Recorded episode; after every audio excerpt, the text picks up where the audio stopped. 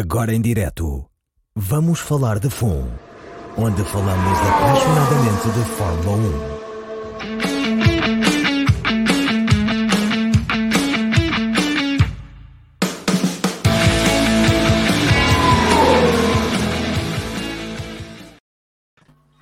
Olá, bem-vindas e bem-vindos a mais um Vamos Falar de FUN. Hoje é um programa especial, estamos na semana do Grande Prémio de Portugal, o nosso Grande Prémio, pelo segundo ano consecutivo. Isto foi difícil, já tivemos mais de 20 anos sem Grande Prémio e agora de repente dois de rajada, sem contarmos. Infelizmente esta vez não podemos ir ao, ao autódromo, seguir os carros e e a corrida ao vivo, eh, mas eh, é, é na mesma um gosto receber a Fórmula 1 no nosso país. Eu tenho comigo o Pedro Buxerimentos, mais uma vez. Obrigado, Pedro, por teres aceito o convite para voltar ao Vamos Falar de Fundo. Tenho a Carolina, tenho o Carlos Valverde. Uh, queria começar também por agradecer aos nossos patronos que nos apoiam via Patreon e que esta semana já puderam ouvir o episódio especial sobre Alan Prost que sairá amanhã para toda a gente em todas as plataformas, um episódio que gravámos com o João Carlos Costa e em que revimos a carreira do piloto francês, do tetracampeão do mundo e provavelmente um dos melhores pilotos da história da Fórmula 1, pelo menos a nível da estatística está lá para cima e pelo que fez nas pistas também, também merece estar no top 5 de qualquer historiador de, de Fórmula 1. Agradecendo aos nossos patronos e aos nossos patronos e quem quiser apoiar o podcast já sabe, pode visitar patreon.com.br BFF1. Tem várias modalidades para nos apoiarem, a começar em 1 euro, até às mais excêntricas que são 20 euros, mas fica ao critério de cada um. E dentro do que vocês puderem ajudar, será sempre bem-vindo. E outra maneira de nos ajudar no podcast é, já sabem, partilhar nas redes sociais e convidarem os vossos amigos e as vossas amigas a ouvir o podcast. nós também estamos a fazer, porque é a Semana do Grande Prémio de Portugal um giveaway em que estamos a oferecer dois kits, um no Twitter e outro no Instagram, que são uma t-shirt e uma caneca do Vamos Falar de Fundo. Quem estiver interessado em ver mais pormenores, visite então o nosso Twitter ou o nosso Instagram e terão lá o post. No Twitter está com o PIN, no, no Instagram está na nossa story, que é uma coisa que eu ando a aprender agora, o que é que é e como é que se faz. Uh, e também podem visitar a nossa loja para ver os produtos que temos disponíveis. Uh, isto ajuda um bocadinho o podcast, mas a ideia também é se identificarem mais com, connosco e com a nossa comunidade. A Carolina, por exemplo, está a ver o seu café ou a sua aguinha numa caneca de Vamos Falar de Fundo. Ora, aqui está. Foi um momento comercial do dia. Pedro, uh, já vamos falar do Grande Prémio Portugal, mas primeiro tenho aqui um assunto muito sério para falar contigo. Fórmula 1 Fantasy, como é que está a correr isso? Uh, e quais são as tuas dicas para este fim de semana? Epá, não sei se pode dizer palavrões neste, neste podcast, mas está mal. Estás à vontade, estás à vontade. Por causa do Gasly, não é? Uh, aliás, aliás eu, é o segundo ano que eu faço fantasy e, e, e estou a pensar em deixar de fazer. Está a atrapalhar o meu, o meu enjoyment, porque o tipo acaba por estar a aparecer tudo pilotos que não gosta muito, só para, para só obcecar em saber se o Schumacher está à frente do, no Mazepin. No Mazepin. E não dá para seguir bem a corrida. Bom, está a correr mal porque o, o meu turbo driver é o Gasly e pronto, e não está. E não, não está a render.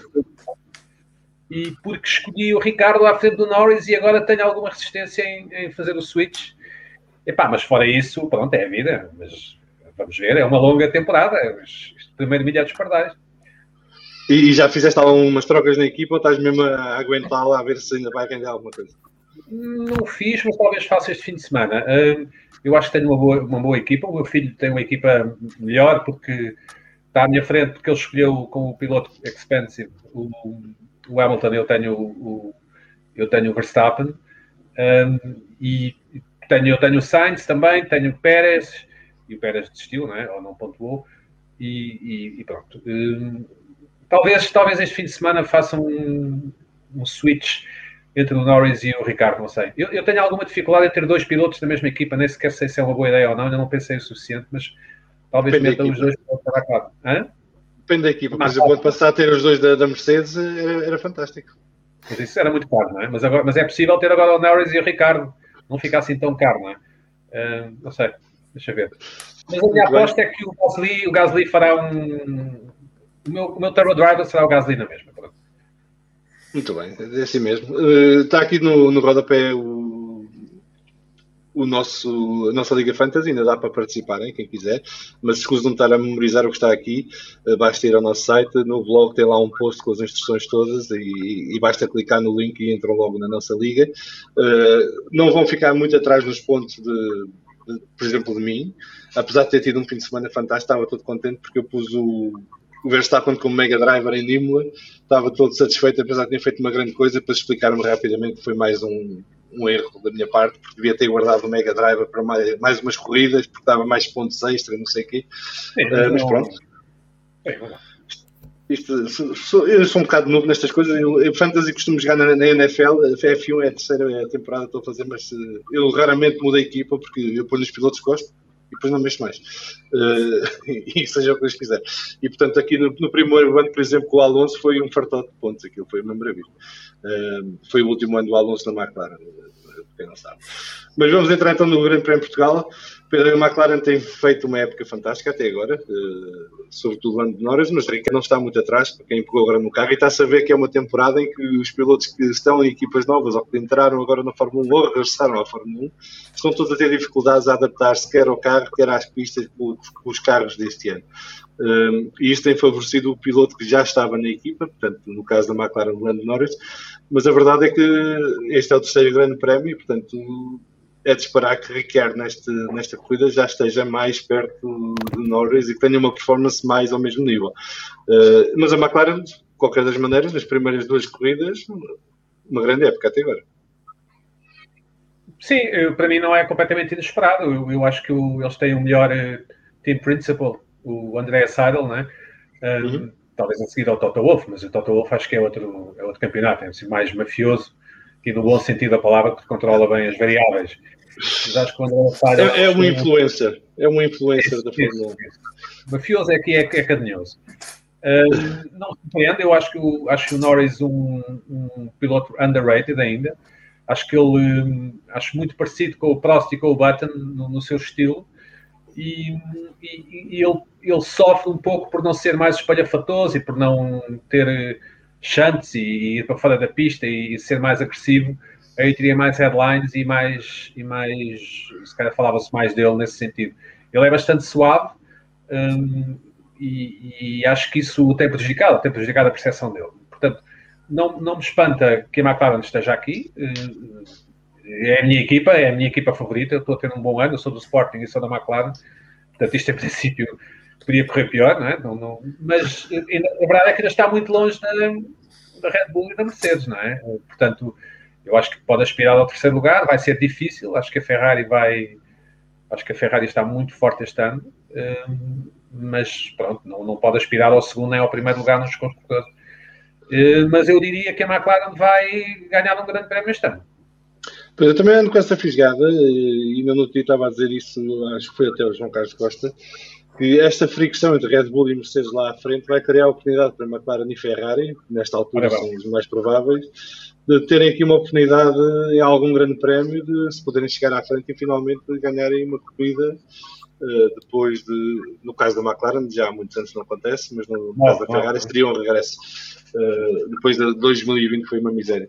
Uh, mas eh, mais à frente, então, Red Bull e Mercedes uh, estão-nos a dar agora finalmente um campeonato renhido. Uh, parece que a Red Bull está ligeiramente à frente da Mercedes, o que é bom, é até varia um bocadinho do que tem sido as últimas temporadas, os últimos sete anos, já, já vamos dizer sete anos desta era híbrida. Tu achas que Portimão favorece mais a Red Bull ou a Mercedes? A Mercedes, acho que sim, acho que a Mercedes. Acho que o package da Mercedes é melhor, apesar de tudo um, e acho que o Hamilton é um piloto superior ao, ao Verstappen. Uh, quer dizer, tendo em conta tudo, velocidade, experiência, paciência, que é importante.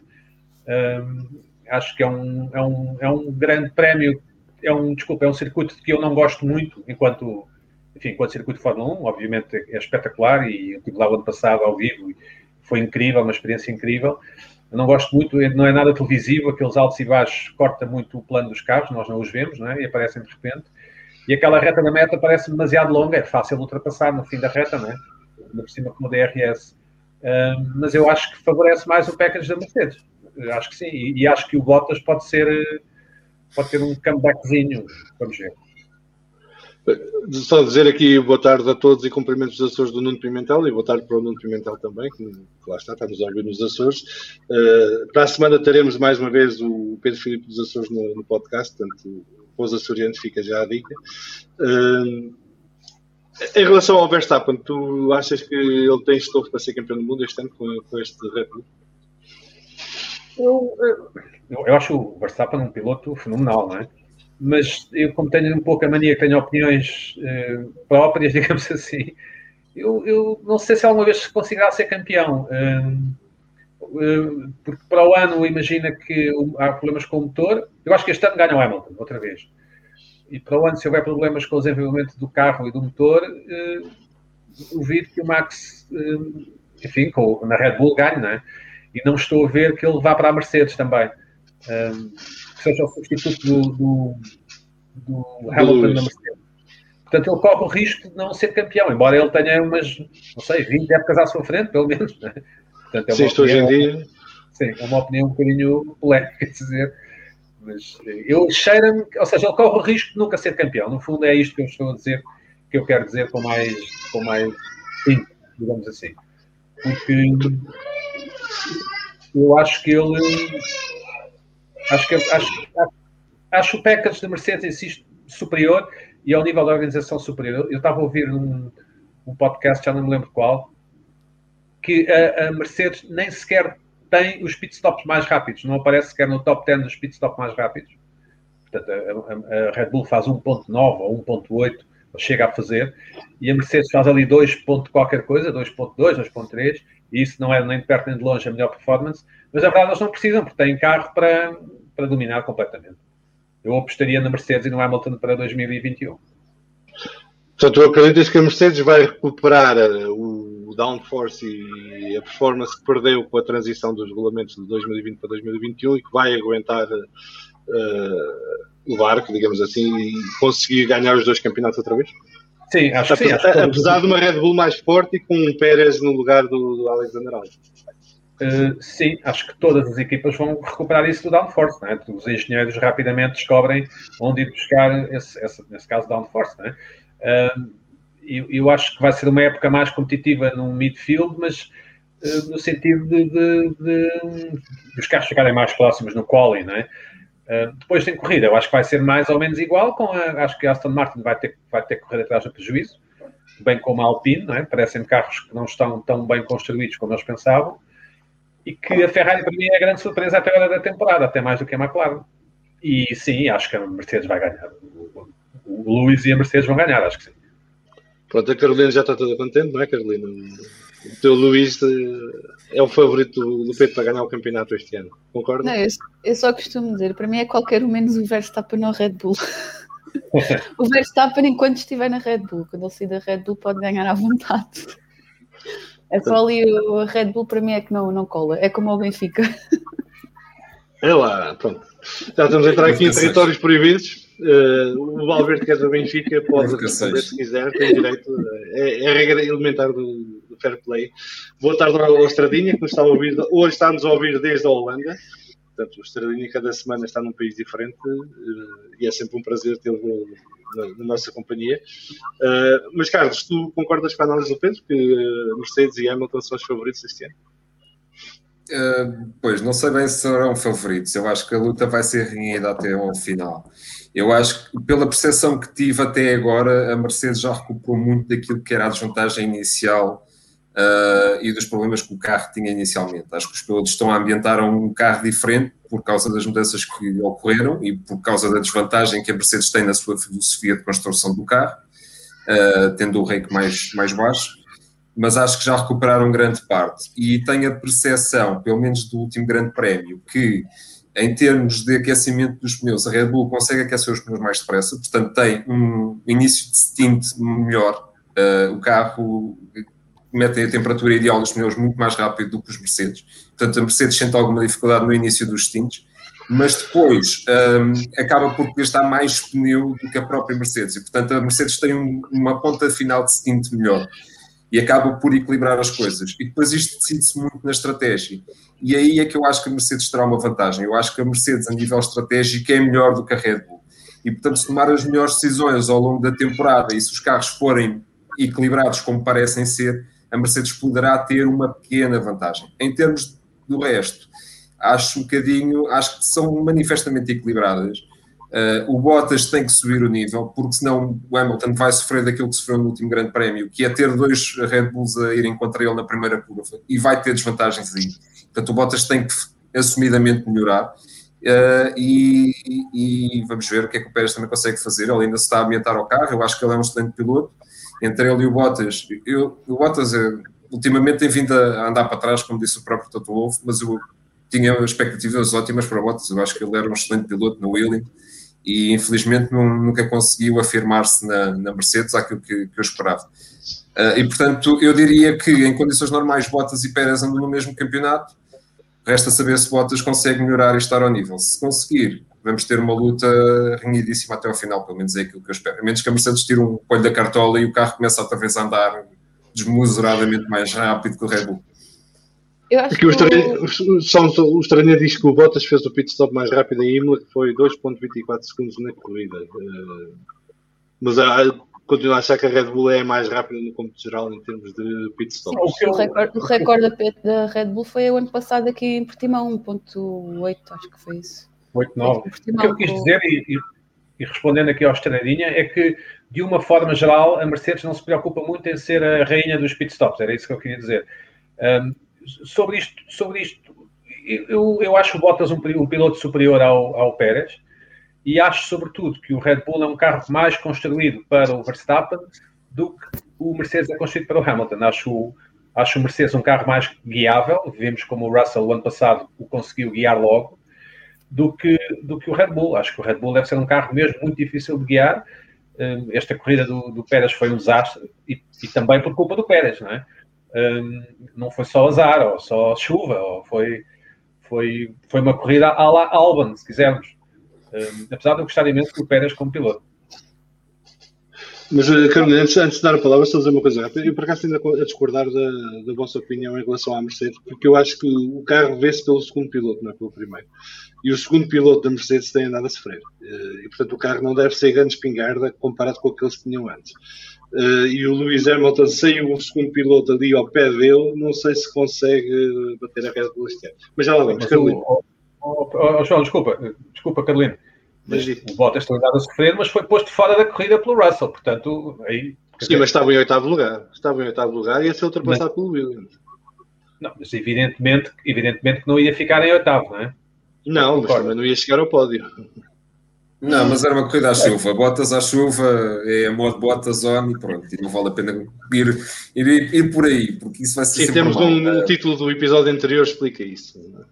Uh, sim, houve, houve o, o, o, fã número um do Bottas, o Carlos Estradinha, disse que uh, quando, quando se, o Bottas à chuva ligava o modo próprio e andava só a tentar não dar peões. Portanto, apelidava-o de modo Bottas.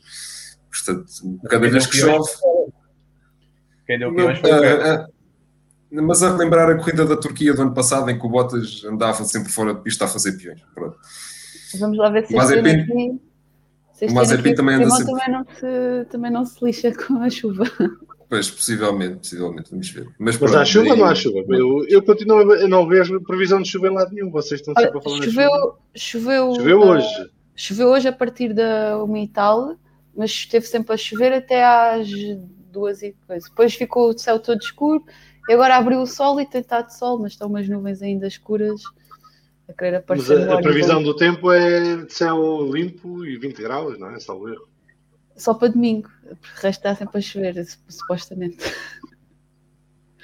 Mas só agora uh, aquilo que eu ia dizer há bocado, eu acho que a Mercedes leva vantagem sobre a Red Bull, porque eu sinto que a Red Bull ainda faz algum, comete alguns erros, tanto o Verstappen, o próprio Verstappen, cometem alguns erros em corrida que acabam por se, por se prejudicar. Eu acho que não tem nada a ver com o carro, tem a ver com os pilotos. O Verstappen, apesar de já estar há alguns anos na, na Fórmula 1, não tem os anos de experiência que tem o Lewis Hamilton. E eu acho que a Mercedes leva vantagem aí, porque acontece sempre alguma coisa com a Red Bull. Uh, porque às vezes um mínimo pormenor. Aliás, a situação da, da qualificação do Pérez. O Pérez falhou uh, a última curva, se não me estou a erro, E a última acabou, ou a última, sim. a penúltima ou última e acabou em segundo. Se isso não tem acontecido, ele se calhar tinha terminado em pole. Sim, Mas o Verstappen fez o mesmo erro, uma, O Verstappen- antes. Sim, o Verstappen até na própria corrida acabou por se prejudicar ali um bocadinho com aquela saída de pista atrás do safety No car. safety car. Pronto. Ou Teve seja, sorte com o Leclerc, que não sabia o que é que ia Sim, fazer sim. naquele momento. Exatamente. E eu acho que são estes pequenos pormenores que a, Mercedes, que a Red Bull sai atrás da Mercedes, porque é nesse tipo de pormenores a Mercedes não, não falha, estão sempre à frente. Pronto, agora aconteceu esta situação com o Bottas, porque é muito raro ver um piloto da Mercedes a com- Aliás, e o próprio Hamilton teve aquele erro em pista no meio da corrida, também com, por causa do Russell, que é uma coisa que é muito raro de se ver um piloto da Mercedes a cometer um erro assim. Tem sobretudo o Luís. O Luís é muito raro mesmo. Acontece uma vez, muito de vez em quando. Aliás, eu há muito tempo que eu não vi um carro da Mercedes no Notem- estado em que notem- ficou de Bottas. Notem como ele ficou ali parado, o, o- o Hamilton ficou ali parado naquilo que pareceu uma eternidade, e depois teve o discernimento de fazer marcha atrás, não é? andar muito devagarinho na, na gravel, né, na gravilha. Se fosse outro piloto qualquer, um Max qualquer, acho que teria patinado as rodas de trás e feito ali os sulcos e não teria conseguido sair lá. Se fosse Se outro, fosse tinha um piloto abandonado a qualquer, não havia, bandeira, não havia bandeira vermelha que me salvasse. Também tem uma sorte descomunal, que é preciso. Tem, tem estrelinha, não é? estamos no ano da estrelinha, tem estrelinha. Eh, porque de facto ele estava a uma volta já do, do Max. quer dizer, aquilo co- correu mal ao companheiro de equipa e de forma surreal ajudou a ele a recuperar e ainda a conseguir fazer um segundo lugar. porque Não gostas muito de Hamilton, não é? Tu não gostas muito de Hamilton, não? Uh, não, eu com piloto acho que ele achei espetacular. Uh, agora, que, que ele tem uma sorte descomunal nestes momentos, tem, porque, quer dizer, no momento em que ele faz aquele erro, fica parado, porque ele, ele fica parado porque o nariz estava quase no muro, e, portanto não tinha margem para virar o carro. E ele deve ter hesitado se podia fazer marcha atrás ou não, como nós também hesitámos todos ao ver a transmissão se era permitida ou não era, porque havia muita confusão sobre isso. Uma coisa boa desse incidente é que já, percebemos todos quando é que se pode e quando é que não se pode fazer marcha atrás. Um, e ele depois, quando faz a marcha atrás, já tinha perdido imenso tempo. E mesmo assim, tinha a asa da frente danificada, portanto, ainda teria que ir à boxe, ainda iria perder mais tempo.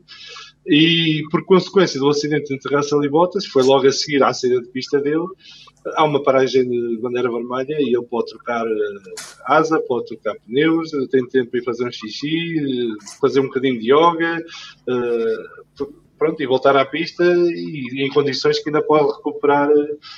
ainda para mais a largada foi largada corrida, não foi parada. Eu, eu pensava que tinham mudado isso, que seria sempre parada agora. Mas pelos vistos, por questões de segurança, por só havia uma linha, uma trajetória seca para os sim, carros. sim, exatamente. Questão Eh, a de. direção de corrida, estupidamente, na minha opinião, eh, decidiu que eles deviam largar atrás de safety car. Eu acho que eles deviam deixar de tratar os pilotos como se fossem atrasados mentais que não sabem o que é que fazer em quaisquer condições que não sejam as ideais. É a minha ideia. Eu cresci a ver Fórmula 1 e eles não havia cá nada. Portanto, Cada um que se amanhasse com as condições que houvesse. E agora parece que aquilo é tudo no colinho e com cuidadinho, porque senão eu não sabem o que é que vão fazer. E eles já, depois da, da corrida que tinha sido até aí, com as condições que eles tiveram, fazer esta largada assim, com medo que, porque eu só vi uma trajetória seca, fosse der confusão, acho que passar um atestado em competência aos pilotos, mas é, é a minha opinião.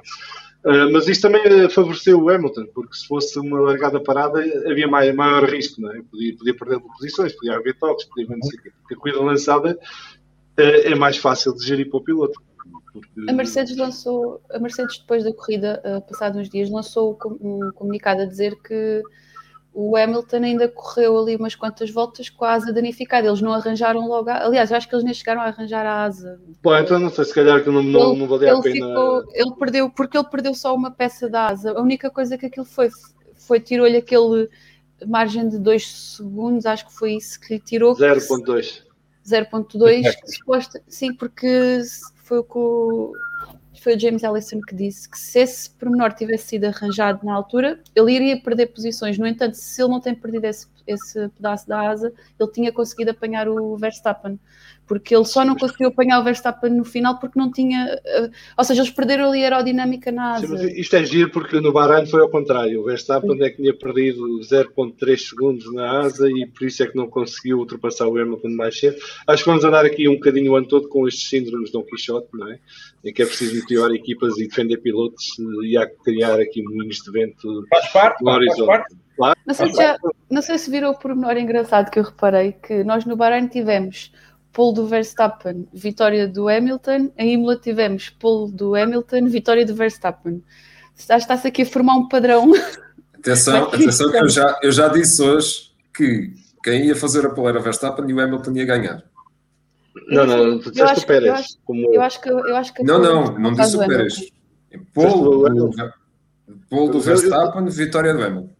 Eu Eu acho que ando a com ela fisgada que o Sérgio Pérez vai ganhar o Grande Prémio de Portugal. Eh, e no domingo à tarde já me podem todos bater.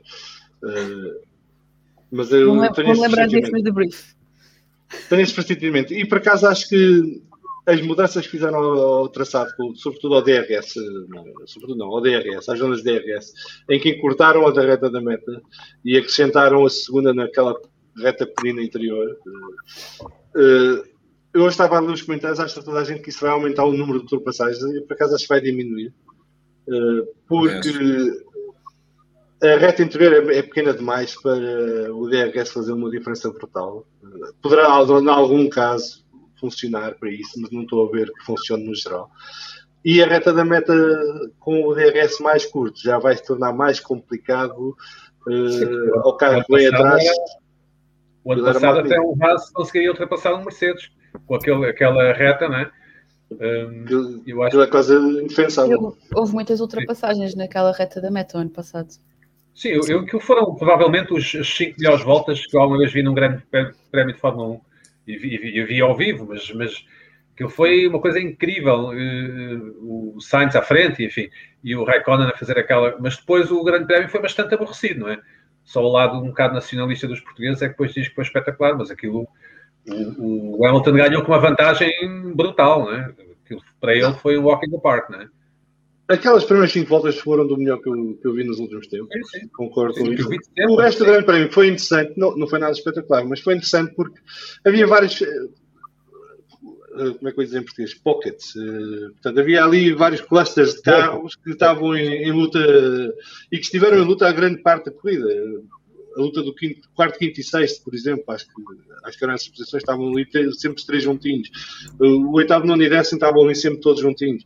Portanto, havia ali grupos de carros que estavam juntos e que estavam sempre a ultrapassar, só muito perto disso, e que dava interesse, pelo menos na pista, foi onde eu me agarrei, porque de facto para a liderança, quando os Mercedes passaram para a frente, acabou.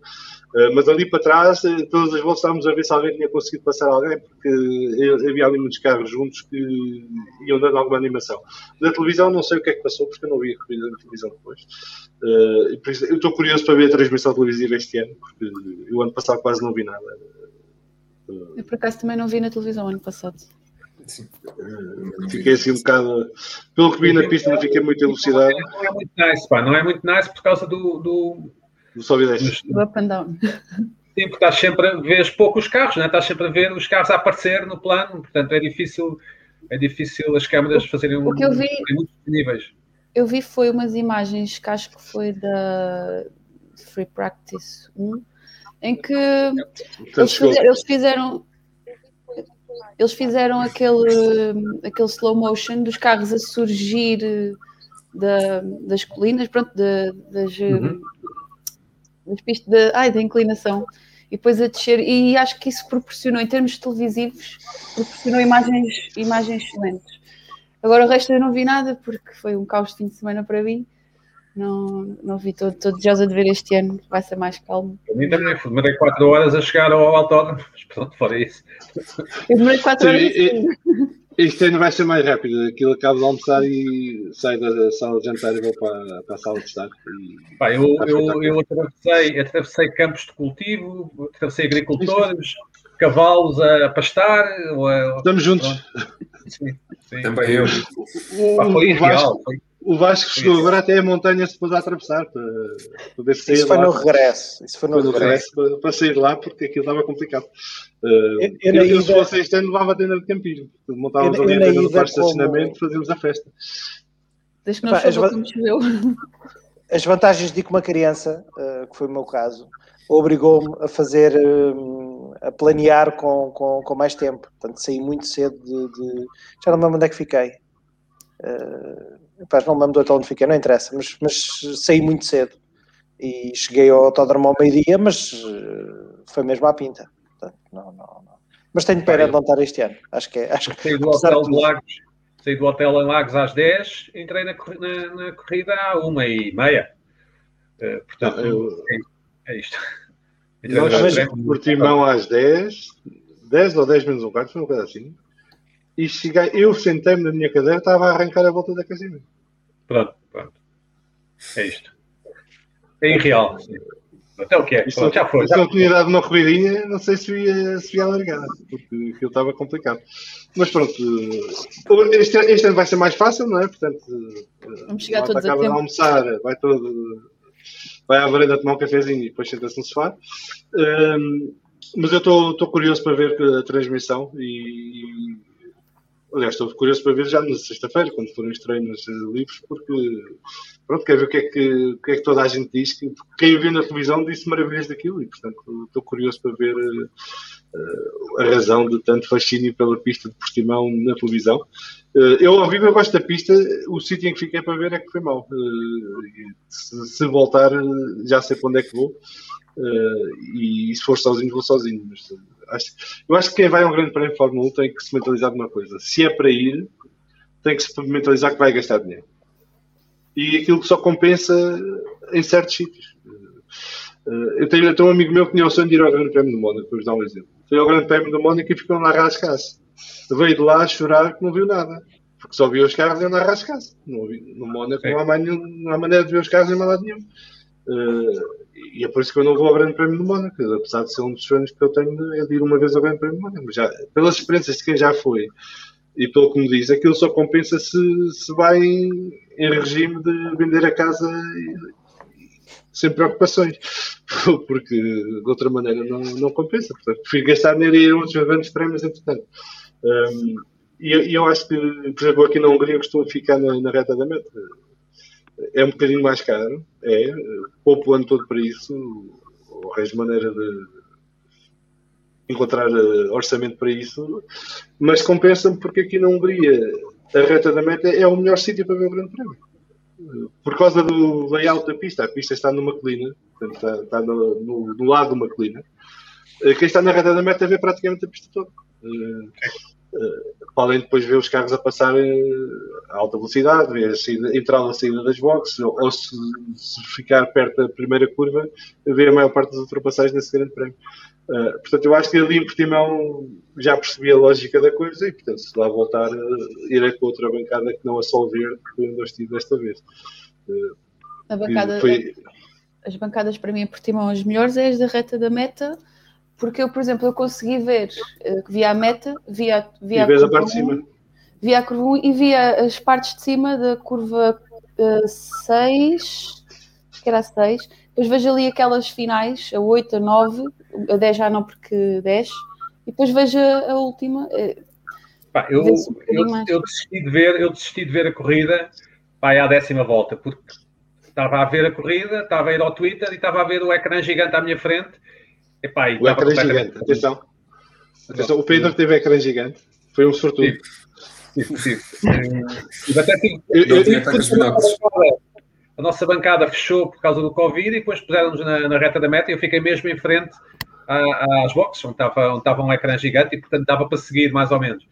Só que a tua atenção ou está no Twitter, ou está na corrida propriamente dita, ou está no, ou está no ecrã gigante. Epá, e às tantas desisti de ver a corrida só. Só faltou olhar para o relógio para esperar que o tempo passasse, mas foi emocionante na mesma. Uh, mas não dá para seguir uma corrida, pá, não dá para seguir, quer dizer. Mas, mas isso foi uma das minhas principais queixas, foi não haver um speaker em Portimão. Porque Sim. o normal é durante as corridas haver alguém que vai atualizando. Porque, Sim, claro. porque, para além de tudo mais, há pessoas que estão em bancadas que não têm ecrã gigante. E, uhum. portanto, não conseguem acompanhar a corrida se não houver um speaker que vá dando alguma informação durante a corrida. E ali não houve. Mas é que na minha bancada não havia rede sequer. A minha, sorte, tinha, a minha sorte foi os à minha frente tinham uns binóculos e conseguiam ver o ecrã gigante que de gigante não tinha nada. No nosso lado, o ecrã gigante uh, estava a alguns 400 metros de nós e era uma coisinha pequenina em cima de uma pick-up. Não fazia sentido nenhum, não se via Até nada. E os teus com binóculos é que conseguiam ver e diziam. Até na reta da meta também, o ecrã gigante que tinha Eu, por exemplo, eu estava no. Era pequeno, no era. lado- Sim, eu estava mesmo de frente para o pódio, ou seja, o ecrã gigante estava muito mais ao meio, estava muito Sim. mais lá para o lado. eu não, conseguia, pronto, eu não conseguia ver. A minha sorte, ia ao telemóvel, tinha aqui o F1 TV que tem lá o tracking e fui vendo, fui vendo as, as informações, ah, mas eu conseguia ouvir, ah, não sei se era por estar ali em frente, que tinha a, a box da Mercedes em frente, mas eu conseguia ouvir as comunicações de rádio deles e às vezes conseguíamos apanhar certas informações. Pronto, de resto íamos vendo, mas eu, eu para mim foi uma corrida interessante porque foi a prim- a primeira vez que eu vi corrida ao vivo eu estive ali vidrada naquilo e, e consegui ver, ainda vi algumas ultrapassagens na. Ah, Eu tive, eu tive uma hora para comprar uma Coca-Cola para o meu filho, uma hora. Ah, Ah, eu nisso tive sorte. achei essa parte lamentável. Achei lamentável. Sim. Achei isso. Pedro, Mas eu, Pedro, eu nisto, o- o apesar de truque-. O, o truque é levar uma mochila com um Mas era fundo proibido, não falso. era? Era, era Era um fundo falso. Sim, sim, era, mas eu arrisquei. Fui comprar umas, umas coisas para, para comer, fiz, criei um fundo falso e pronto, e lá fui. Mas olha, eu, eu, eu, eu, fiquei no final da reta da meta e, e gostei muito, porque, porque vi bastantes ultrapassagens. Uh, vi molhada, lembro-me do Stroll com o Norris, ou não? ou Uhum. com- Foi com o Norris, foi. foi com o Norris. Um, e e, e não, não tive a ver eh, telemóveis, twitters, nem transmissões, também não tinha ecrã visível ao pé, vi, tinha lá muito ao fundo. Uh, porque acho que, que- que- porque concordo contigo, Pedro. Acho que é muito difícil seguir uma corrida como nós seguimos em casa. Não, não- é muito Deixem-me só dar aqui um abraço ao Ayrton Raimundo, que decidiu que nos devia confortar a todos e que disse que gastou 400 euros pela bancada oeste e nem ecrã tinha. E, portanto, Ayrton, obrigado. Uh, Estamos contigo nesta luta e, portanto, os senhores do AIA, para a próxima vez, têm que resolver estes problemas de forma séria. Uh, Eu, por acaso, estava curioso para ver como é que ia ser a organização deste ano se houvesse público. Uh, Eu não ia de qualquer das maneiras, porque eu, neste momento, a Hungria está no- na lista de países de risco em Portugal e, portanto, não, tinha que, para ir ao Grande Prémio tinha que ir quase três semanas antes para, para poder se passar o período de quarentena e tudo mais. Ahm, mas estava curioso para ver porque acho que se da parte do, do espetáculo televisivo a coisa parece que correu bem, no resto foi um desastre e eu estava, estava mesmo interessado em perceber como é que eles, o que é que eles iriam corrigir este ano. Mas pronto, vamos ver se. a, a, a carpir as mágoas, eu não recebi bilhetes pelo correio, pelo correio, uma hora e meia no, lá naquela coisa de Portimão, na Marina, lá como é que se chama aquilo, na Sim, primeira classe de gás, foi aquilo. Enfim, e depois, eh, parte mais interessante, fui, escolhi um hotel, um hotel até onde eu costumo, onde costumo estar, e vi no booking quanto custava, imagina, custava sem pausa, uma coisa assim, e fui armado em campeão a tentar negociar, e o gajo fez mais caro do que o booking.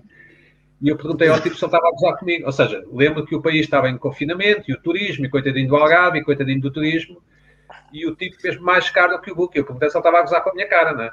Um, e mostrei-lhe o booking, que era mais barato, não é? Um, e pronto. E é assim, Portugal é assim, é um país maravilhoso, cheio de gente acolhedora e inteligente. Abundam. Não, isso é chique espertice querer ganhar dinheiro à última da hora. Isso, isso é, é inevitável. Eu chamo de incompetência, mas, mas pronto. eh, enfim. Pois, eh, é um misto de incompetência com chique espertismo, porque os hoteleiros nesse aspecto são, são, são há alguns exemplos nesse, nesse, nesse sentido, mas pronto. Aqui o estrangeiro diz que, mas deve ser difícil de ver em todos os circuitos. Em 2016 estive em Hockenheim e não se conseguia seguir pelos ecrãs. Sim, isso era o que eu estava a dizer há bocado. É, é a tal mentalização de que se vamos a um grande prémio, temos que estar dispostos a gastar um bocadinho mais para ir para os sítios certos, eh, para poder ver o grande prémio nas melhores condições. Porque, ah, ou seja, é assim, se é a primeira vez, eu acho que na primeira vez não vale a pena gastar muito se não, não se tem. É, um bilhete para geral dá, porque só a emoção de ver os carros ao vivo a primeira vez Claro, claro. Mas se, a partir do momento em que se começa a ir mais regularmente aos grandes prémios, eu acho que tem que haver essa mentalização que o local é, é, é essencial e tem que se pagar por isso. Porque quanto mais não seja, porque há lugares limitados nesse local. é? Eh, Eu quando estive em Singapura. Eu quando estive em Singapura escolhi o local cénico, por exemplo, que, que é aquele S antes da entrada para aquela reta feminina que dá para o, para o túnel, que eu passo por baixo da bancada, Eh, porque fica ao lado, agora a esquecer do nome, do, da Baía de Singapura, onde tem o edifício com o barco ali em cima. Eh, e obviamente paguei mais um bocadinho se tivesse ido para a Raffles Avenue, que é onde é a parte mais rápida da pista, mas aí também via os carros uns segundos. Uh, ali não, era uma zona lenta, os carros passavam perto, passavam devagar, depois toda a envolvência do sítio compensava. Uh, quando fui a Spa, por exemplo, fui para a geral, mas a Spa é uma pista antiga, uh, porque em Spa, na geral, quase se faz a pista toda. Uh, portanto, dá para escolher vários pontos da pista. eu vi os treinos livres num lado, a qualificação no outro a corrida no outro. E, e, isso tem, tem, muito a ver com o circuito em si também. Mas é tal história, eu acho que. Mas Spa, os bilhetes de geral da Spa já é upa upa, não, não, é, não é tão barato como, por exemplo, é aqui na Hungria, que, que na Hungria, agora este ano acho que eles este ano vão fazer o Grande Prêmio com o público, eu por acaso estou a pensar ir, uh, e, e, aqui na Hungria, em geral, costuma ser à volta de 100 euros ao fim de semana. É pouco, uh, não sei como é que vai ser este ano, mas eles estão a pensar abrir para 100% de capacidade, que a vacinação aqui está bastante adiantada e eles contam no momento em que o Grande Prémio vai ocorrer, que é final de julho, salvo erro, ou início de agosto, eh, já estar a eh, tal imunidade de grupo atingida e, e, portanto, eles não vão pôr restrições ao, ao, Grande Prémio à partida, a não ser que haja algum desenvolvimento daqui até lá. Uh, mas voltando então ao Grande Prémio Portugal. Uh, o Pedro acha que o, a Mercedes vai estar mais forte, uh, o Valverde e a Carolina também concordaram com isso. Que tu que chegaste agora. Uh, Mercedes ou Red Bull em Portugal? não te consigo dizer isso de uma forma muito clara. Acho que. Pronto, foi a opinião do Vasco, obrigado. Até à próxima. Não, para lá, para lá, para lá. Mas o que me interessa é o que vem a seguir. Aí sim é o que me interessa. Porque acho que hum, mas acho que, eh, só antes de passar ao seguir, eu acho que vai ser um grande prémio que é importante para, para o Hamilton, para o Verstappen, porque, porque estão ali muito reunidos. Acho que o Bottas tem uma sede imensa de, de, de, de, de reverter um bocadinho a imagem, não a imagem, mas picado se calhar pelos comentários do Toto Wolff. Um, e o Pérez, à semelhança um bocadinho de, todos os rookies que, que, rookies não, os que mudaram de equipa, vai ter muita vontade de mostrar serviço. Portanto, acho que ali na frente as coisas vão andar muito renhido.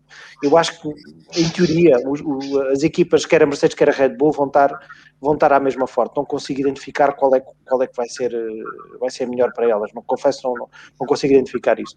A seguir a, a, a Mercedes e a Red Bull, uma coisa é o que eu acho, acho que a, a McLaren vai continuar na frente, com o Ferrari muito por perto. O que é que eu quero? Quer o Sainz no pódio, ou então ganhar-se toda a gente sem falhar. Portanto, uh, é esta a minha previsão. Já, yeah, tenho mais Pedro, uma previsão. O, o Vasco acho... espanhol residente do podcast, agora. e acho, uh, gostava muito, e aqui também é um, é um, é um wishful thinking, gostava muito também que o Alonso tivesse uma, uma, uma corrida uma corrida boa uh, para, para ganhar moral. Acho que era bom. Eu, por acaso, acho que esta pista favorece o Alpine. Posso estar muito enganado. Mas uh, aquela reta é grande. Alpine. Eu acho que aquela reta grande vai fazer muita diferença e o motor não continuar a ser o mais rápido em velocidade de ponta. Uh, portanto, vamos ver. Pode ser que. Aliás, eh, uma das coisas que é curioso, e, e eu acho que falámos com o João Carlos Costa no episódio de amanhã do Alan Prost, porque o episódio do Alan Prost é sobre o Alan Prost e depois no fim tem um aditivo que é sobre a temporada 2021 houve umas declarações interessantes do Budkowski, da, da Alpine, uh, em que ele diz que uh, os desenvolvimentos que eles trouxeram para, o, para Imola uh, não, iriam, não eram só para o Grande Prémio de Imola. Eram desenvolvimentos que eles traziam, um pacote de desenvolvimento para o carro, que traziam que iria dar os seus frutos ao longo de várias corridas. E isto poderá ser algo que vamos ver durante esta temporada em várias equipas, que os pacotes de desenvolvimento, ao contrário daquilo que estamos habituados, que eles fazerem updates específicos para cada grande prémio, por causa da situação em que está o calendário, por causa das dificuldades do Covid e também por causa de, do teto orçamental, do, do, lastro digital, como eu lhe chamo, que é a história de não poderem usar tanto o, o túnel de vento e o, o CFD e com um carro que tem que fazer para 2022 e que tem que continuar a produzir, poderemos ter aqui uma situação este ano em que os desenvolvimentos que eles tragam com um grande prémio, em concreto, não sejam para esse grande prémio, mas para os grandes prémios seguintes. Eh, e, portanto, podemos ter algumas surpresas aqui em Portimão. Eu até agora estive, estive à procura e não consegui encontrar nenhuma informação que as equipas trouxessem algum pacote novo para o carro, neste grande prémio. Não sei se vocês viram alguma notícia nesse sentido, mas até agora não vi ninguém a falar que trazia upgrades para o carro para Portimão. E isso poderá ser então uh, o reflexo daquilo que, que eu estou a dizer agora, que é eles levaram os updates para o Imola, em Imola fizeram os testes que tinham que fazer na sexta-feira, foram para o sábado para a, e para a qualificação para a corrida com o setup para Imola, mas agora já têm o carro desenvolvido para Portimão, Catalunha e logo a seguir Mónaco. Apesar de para o Mónaco se calhar terão, terão um, um pacote de estudo específico por causa da, do tipo de pista que é, do circuito que é e da target de downforce que precisam. Em Imola não conseguiram verdadeiramente testar por causa da chuva, não é? Na, na, no sexta e sábado. Sim. Portanto, Tiveram essa limitação. Não, sim, e, e, aqui em Portugal ameaça ser a mesma coisa. Se, se metade no fim de semana chover e outra metade não, ameaça ser a mesma coisa. Eu acho que o, eu acho que na pecking order o, os Alpine não, não me parece que se aproximem, sinceramente, da, da Ferrari e, do, e, do, e, da, e da McLaren. Eu acho não, não, exemplo, não, mas eu, eu acho é que eles vão, vão conseguir encaixar-se logo ali a seguir. Uh, e depois a Ferrari deve ser um carro bastante bem construído, porque o, o Sainz conseguiu logo à segunda corrida ficar em quinto, não é? Portanto, uh, independentemente do talento do Sainz, claro, uh, que tem muito, mas o, o carro parece-me ser bastante bem construído, de facto. O, o Leclerc fez um, um excelente quali e, e, e, acho que, não sei, a Ferrari pode ser uma bela surpresa, pelo menos nesta parte inicial da época.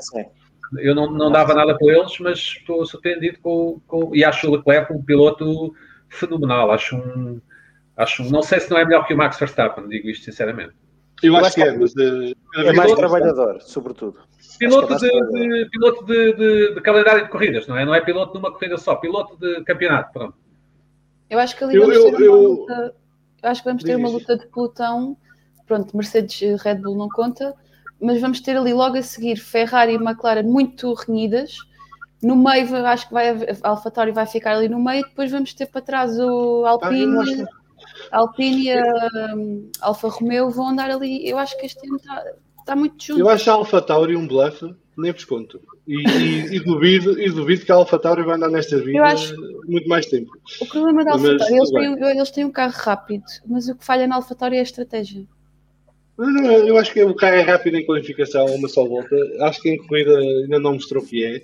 Tem dois pilotos, o Gasly depende do dia, o Tsunoda está a aprender agora. Uh, não sei, eu acho que o pronto, surpreenderam. É um piloto, o Gasly é um piloto fenomenal, desculpa lá, é um piloto incrível. Eu acho que tem dias, eu acho que ele tem dias. É. Eu acho que ele não consegue dar aquele tipo de performance que vimos em algumas pistas do ano passado, ele não consegue fazer isso ao longo da temporada em todos os grandes ou na maior parte dos grandes Na minha opinião, do pelotão, só há um piloto que, que, não merece lá estar, que é o Giovinazzi. De resto, são todos pilotos incríveis. Ah, nisto, Até nisto o mais de acordo.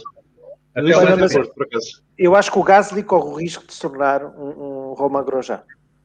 Ou seja, claro, promete claro. muito, mas uh, acho que eu concordo com o Salviano porque acho que ele não tem, não, não tem a consistência necessária. É capaz de performances fenomenais, e, mas depois tem, tem, tem, eh, o erro que ele teve no, no, no Bahrein, eu acho que foi, foi um bocadinho, foi de rookie. E ele já não é um rookie. Não é? Mas, mas, ele, por exemplo, mas ele é um Grand Prix winner, não é? Ele é um Grand Prix é, winner. Mas, mas só que ele não tem. Ele não tem... para trás porque por causa de, do, da estratégia de, da equipa. Porque Sim, ele, estava a fazer, ele estava a fazer uma grande corrida. Ali aquela mudança de pneus tão, tão cedo. Sim, mas, é, mas, é, mas, por exemplo, é, é, isso que eu não percebo. Ele sabia que estava a ser prejudicado por aqueles pneus. Como é que ele não pede à equipa ou entra nas, nas boxes diretamente? Quer dizer, um piloto com, com eles no sítio, a, a 300 metros da entrada das boxes, vão entrar. E acabou a conversa amanhã-se. É? Porque ele estava a ver, estava a andar para trás, ele estava a perder imenso tempo para toda a gente. Eu acho que o. Mas, assim, ele, ele Sim, provavelmente queria passar para slicks, né? desculpa, provavelmente queria ver as janelas, passava logo para slicks, né? Sim, mas ele tem que ter noção do que é que está a fazer em pista, não é? Porque ele estava a perder imenso tempo, não pode estar sempre à espera que o engenheiro lhe diga ao ouvido: olha, vai chover daqui a 10 minutos, ou vai ficar seco daqui a 10 minutos. Não, ele tem que, tem... Mas ele tem que perceber, não é? Ele tem que ter. Olha, o Hamilton, o Hamilton está sempre a questionar ele... a equipa, mas quando chega o momento, se, se a equipa não decide, decide ele, não é? Mas eu, acho, eu acho que o Gasly informou a equipa e pediu a equipa para ir trocar os pneus várias vezes. E eles não quiseram trocar. E ele mas a altura tem que ser ele aí eh, entrar na box e dizer troquem os pneus. Acabou a conversa. Ah, mas uh, aí, aí parece-me que. Já estás a andar para trás. Ah, não, há uma volta em que ele perde 5 ou 6 posições. Aquilo é ridículo. Sim. Mas olha lá uma coisa, parece A cada curva passavam um ou dois carros. os pilotos de Fórmula 1, não sei se, se têm, todos eles têm esse estatuto de, de dentro das tem, equipas de vou à boxe e saiam da frente. Epá, mas Não- eh, não se não é tem, assim. também não vão ter. Não. Porque Ah, pá. esse estatuto não se ganha a, a não tomar Pá, decisões claro que não, mas para uma coisa, para uma coisa a a Alpha Tauri, ou melhor, para uma coisa, eu digo que, o- que o Gasly corre o risco de se tornar um Grosjean, porque não é. Eu não acho que. Não concordo nada contigo, Pedro, quando dizes que o, que o Gasly é fenomenal. Não, não, não concordo. Ah, acho que o que lhe fizeram na Red Bull foi uma injustiça, mas, mas, mas acho que lhe falta ali qualquer coisa. Se calhar é, é- é anos, é experiência. O que lhe fizeram na Red Bull, para não dizer um palavrão, foi uma filha da petice. Eh, e, e isso prejudicou muito porque. Mas isto tem muito a ver com a filosofia da Red Bull, porque a filosofia da Red Bull e o, o Christian Horner explicou isto no primeiro Drive to Survive, para quem quis perceber. Que é a história de atirá-los para a água e quem só vai nadar nada. A Red Bull não protege o piloto. Atira-os, à sorte, e se ele não se aguentar a bronca, vai à vida. Oh, Vasco, deixa-me só fazer esta pergunta. Uma... Grosjean e Magnussen na Mercedes, quem é que era campeão? passar, Grosjean. pronto. Cara, então, pronto, então, então o, o Epá, mas estás a, compa- estás a comparar uma. Não, eu acho que é o Magnussen. Eu ia para o Magnussen também. Eu não. Não, Eu acho que o Grosjean. Tem, Grosjean tem um problema de inconsistência brutal. E, para além de que dá- tem acidentes sozinho sem ninguém perceber como, nem ele. Eh, Pá, tinha acidentes que ninguém percebia como, num AS, que era um carro altamente. não, ele não, no Lotus, ele, desculpa lá, ele no Lotus, ele no Lotus tinha acidentes estúpidos. Tá. Aliás, ele tem um acidente que não mata o Alonso porque não calha em Spa. Eh, e é um acidente que é inteiramente culpa dele. Não é em Monza? Dele. Não, foi em Spa. Não, Na largada foi de Spa, Spa, foi Spa. Mas, pá, 2012, Ele- salvo erro. ele eh, bate, basicamente bate no Hamilton, perde o controle do Passa carro, cima, carro né? levanta voo, passa por cima a centímetros Não, da cabeça do Alonso. Não, Não, havia deixa-me algo. só- não. Deixa-me só então complementar o que estava a dizer. O Grosjean tem uma primeira fase da, da vida da, da carreira dele, que é um kamikaze dessa fase, e depois tem uma fase que, que- que se calhar é o final da Lotus, e depois quando passa para a AS, que é muito mais consistente, embora ainda faça alguns disparates. Ah, ah, mas eu acho que muitos daqueles disparates eram motivados pelo facto do AS ser um carro de treta, não é? Sim. porque, porque acho que o- nesse aspecto o, o Magnussen era, era um carro, era um piloto muito mais imprevisível, não era? E, fazia coisas indescritíveis, não é? Por isso, Não, mas o, claramente o eu acho que o Magnussen com o Mercedes nas mãos ia ser um piloto muito difícil de bater. Porque, para além de ser um piloto rápido, eh, é um piloto muito agressivo. Portanto, É rápido, é agressivo, mas depois fazia muito disparate. Claro, Eu claro. não fazia tantos disparates assim. Pelo Eu acho menos comparado com o Grosjean. Pelo menos comparado com o Grosjean. Eh, agora, é um piloto ultra agressivo e, portanto, aquilo ia ser bonito. Por acaso era um duelo interessante, Hamilton e Magnussen na, na Mercedes, os dois. Eh, Não era nada durava aí uma época. O Hamilton comia, comia ao pequeno almoço, não é? Completamente. Acho que dizer, sim. mas nas largadas o Magnussen retribuía, porque nós fomos os dois fora de pista. Epá, Eh, Não, porque o Hamilton, aí é um, assim, o Hamilton é um piloto muito inteligente. Aliás, Claro, como se é viu, como Sim, se viu na em Imola, que é o Hamilton dizia: queres ir, queres arriscar tu na primeira curva, arrisca. Que eu depois tenho mais de 60 voltas para te passar. Ah, o Hamilton nesse aspecto é, é Sim, limpinho. evita. Mas é, Então, evita esta primeira curva, essa primeira curva, eu tenho-vos a dizer que eu achei excelente, gostei muito de ver. Acho que se fosse à segunda ou à terceira volta, o Verstappen levava uma penalização para ter nada de lado. Porquê? Porque ele, epá, eu, eu continuo nesta onda e há, há muita gente que fica a olhar para mim quando digo isto. Quando tu pões duas rodas à frente do outro carro, o outro carro não desaparece, não evapora. Epá, E tu não. não podes virar com o carro lá. Eu por acaso pensei que ele, pensei, naquela primeira curva, eu ainda pensei que eles ainda iriam penalizar o Verstappen por causa daquele incidentezinho. Não, não, não, não penalizamos porque é a primeira volta, é a primeira, É a primeira volta, corrida. Pois, exato, exato. E eu acho que se, já tinha dito isto, eu acho que se o Hamilton não tem tido aquela, aquela pancadinha, vá, digamos assim, com o Verstappen, eu acho que ele passava o Verstappen a seguir, mais uma voltinha ou duas e passava. Oh, vá, isso estás a dizer é verdade que o carro não desaparece, mas eh, eh, eu lembro-me de uma vez ter ouvido um piloto dos anos 80 ou 90, já não me lembro, dizer que quando via um capacete atrás, amarelo, Sim, foi o Martin Este- Brundle. Foi o Martin Martin Brundle. E era o Senna que Esta- estava o Senna passava-te a decisão. Exatamente, pronto. Epá, o Verstappen é um bocadinho a mesma onda. E Mas é só, que com, não, só não com é a mesma onda. Soutor, deixa-me terminar. Uh, uh, só, que os tempos mudaram, só que os tempos mudaram. E hoje em dia, acho que o Verstappen, o que fez na largada de Imola, não, é, não acho que seja no limite da penalização. É mais é no limite de haver um toque. Nem todo, cada vez que há um toque, tem que haver uma penalização. A própria não, penalização é que, acaba por ser. Mas tu estás a falar de uma situação que não é igual, porque ele, o Brandon referia-se a isso porque o Senna na travagem metia-se. E o piloto estava a ser passado, tinha que decidir se virava para cima dele ou se travava para deixar passar. Também Aqui não, não é essa situação. O... Aqui é o carro que está a ultrapassar, que se atira para cima do outro e o outro não tem para onde ir. É que o Hamilton não tem para onde ir. É que ele nem pode travar, porque se ele trava, engacha no, no Verstappen na mesma. Pá, está bem. Uh, quer, quer dizer, é, é Suzuka, quer dizer discutir Suzuka com o Senna e o Prost? Não, porque aí já toda a gente percebeu que o Prost virou para o Senna. Agora, a questão, não, não, não, não. A questão, não... A, questão, a questão para mim é: há espaço para o carro que está ao lado reagir quando tiver que reagir? Tudo bem. Não há, não pode. O Verstappen não pode tirar a pista ao, ao, ao Luís e esperar que o Luís desapareça daquele espaço, porque ele não tem para onde ir. É só Olá, isso. João, e, oh, João, e, e o Williams, pontuou em Portugal ou não? Ah, ah, hoje havia alguém a perguntar isso no Twitter. Uh, bem, eu acho que depende das existências. Mas de qualquer coisa. Claro eu tenho muita fé no eu acho que tem bom carro. Eu acho que tem bom carro. Eu acho que eles têm bom tem, carro este ano. Uh, acho que é um carro que está ali na onda do Alfa Romeo, uh, perto do Alfa Romeo. Eu pensava que estava pior ao início, mas pelo que vi em Imola, parece-me que está ali naquela. Está ali no limite ao pé do Alfa Romeo. Uh, e como a Alfa Romeo eu acho que tem hipótese de pontuar este ano, eu acho que a Williams também vai ter. Agora, vai estar sempre dependente do que é que acontece à Alpine, à, à Aston Martin, à Ferrari, à McLaren, uh, sobretudo a este, Alpha e também depois lá à frente. Sim, a Alfa Tauri também. Uh, mas eu, por exemplo, na Alfa Tauri estou mais interessado em ver o que é que o Tsunoda faz, caso. Uh, e estou curioso para ver como é que o Tsunoda reage nesta pista de Portimão porque é uma pista que tem uma particularidade em relação às restantes pistas do Campeonato do Mundo, porque acho que mais nenhuma te oferece este tipo de soluções aos pilotos. É que cada curva no circuito de Portimão tem várias trajetórias, e quase todas as trajetórias são igualmente rápidas. Uh, e isso para pilotos como o Tsunoda é tipo um paraíso. Portanto, ele esteve no fucking Traffic Paradise, agora vai estar no fucking Trajectory Paradise. Uh, porque ele vai ter ali várias linhas de trajetória. Ele, ele como é um piloto rápido, gosta de arriscar, uh, pode tentar ali coisas engraçadas. vamos ver. E, e, é uma pista, por exemplo, que eu acho que também favorece o Ricciardo, pela mesma razão. Porque o Ricciardo, como gosta de seguir trajetórias diferentes do normal, eh, aqui em Portugal pode correr mais risco nesse sentido porque tem mais possibilidades de o fazer, coisa que não tem noutros circuitos. É como a peça uh, que tem ano passado, não é?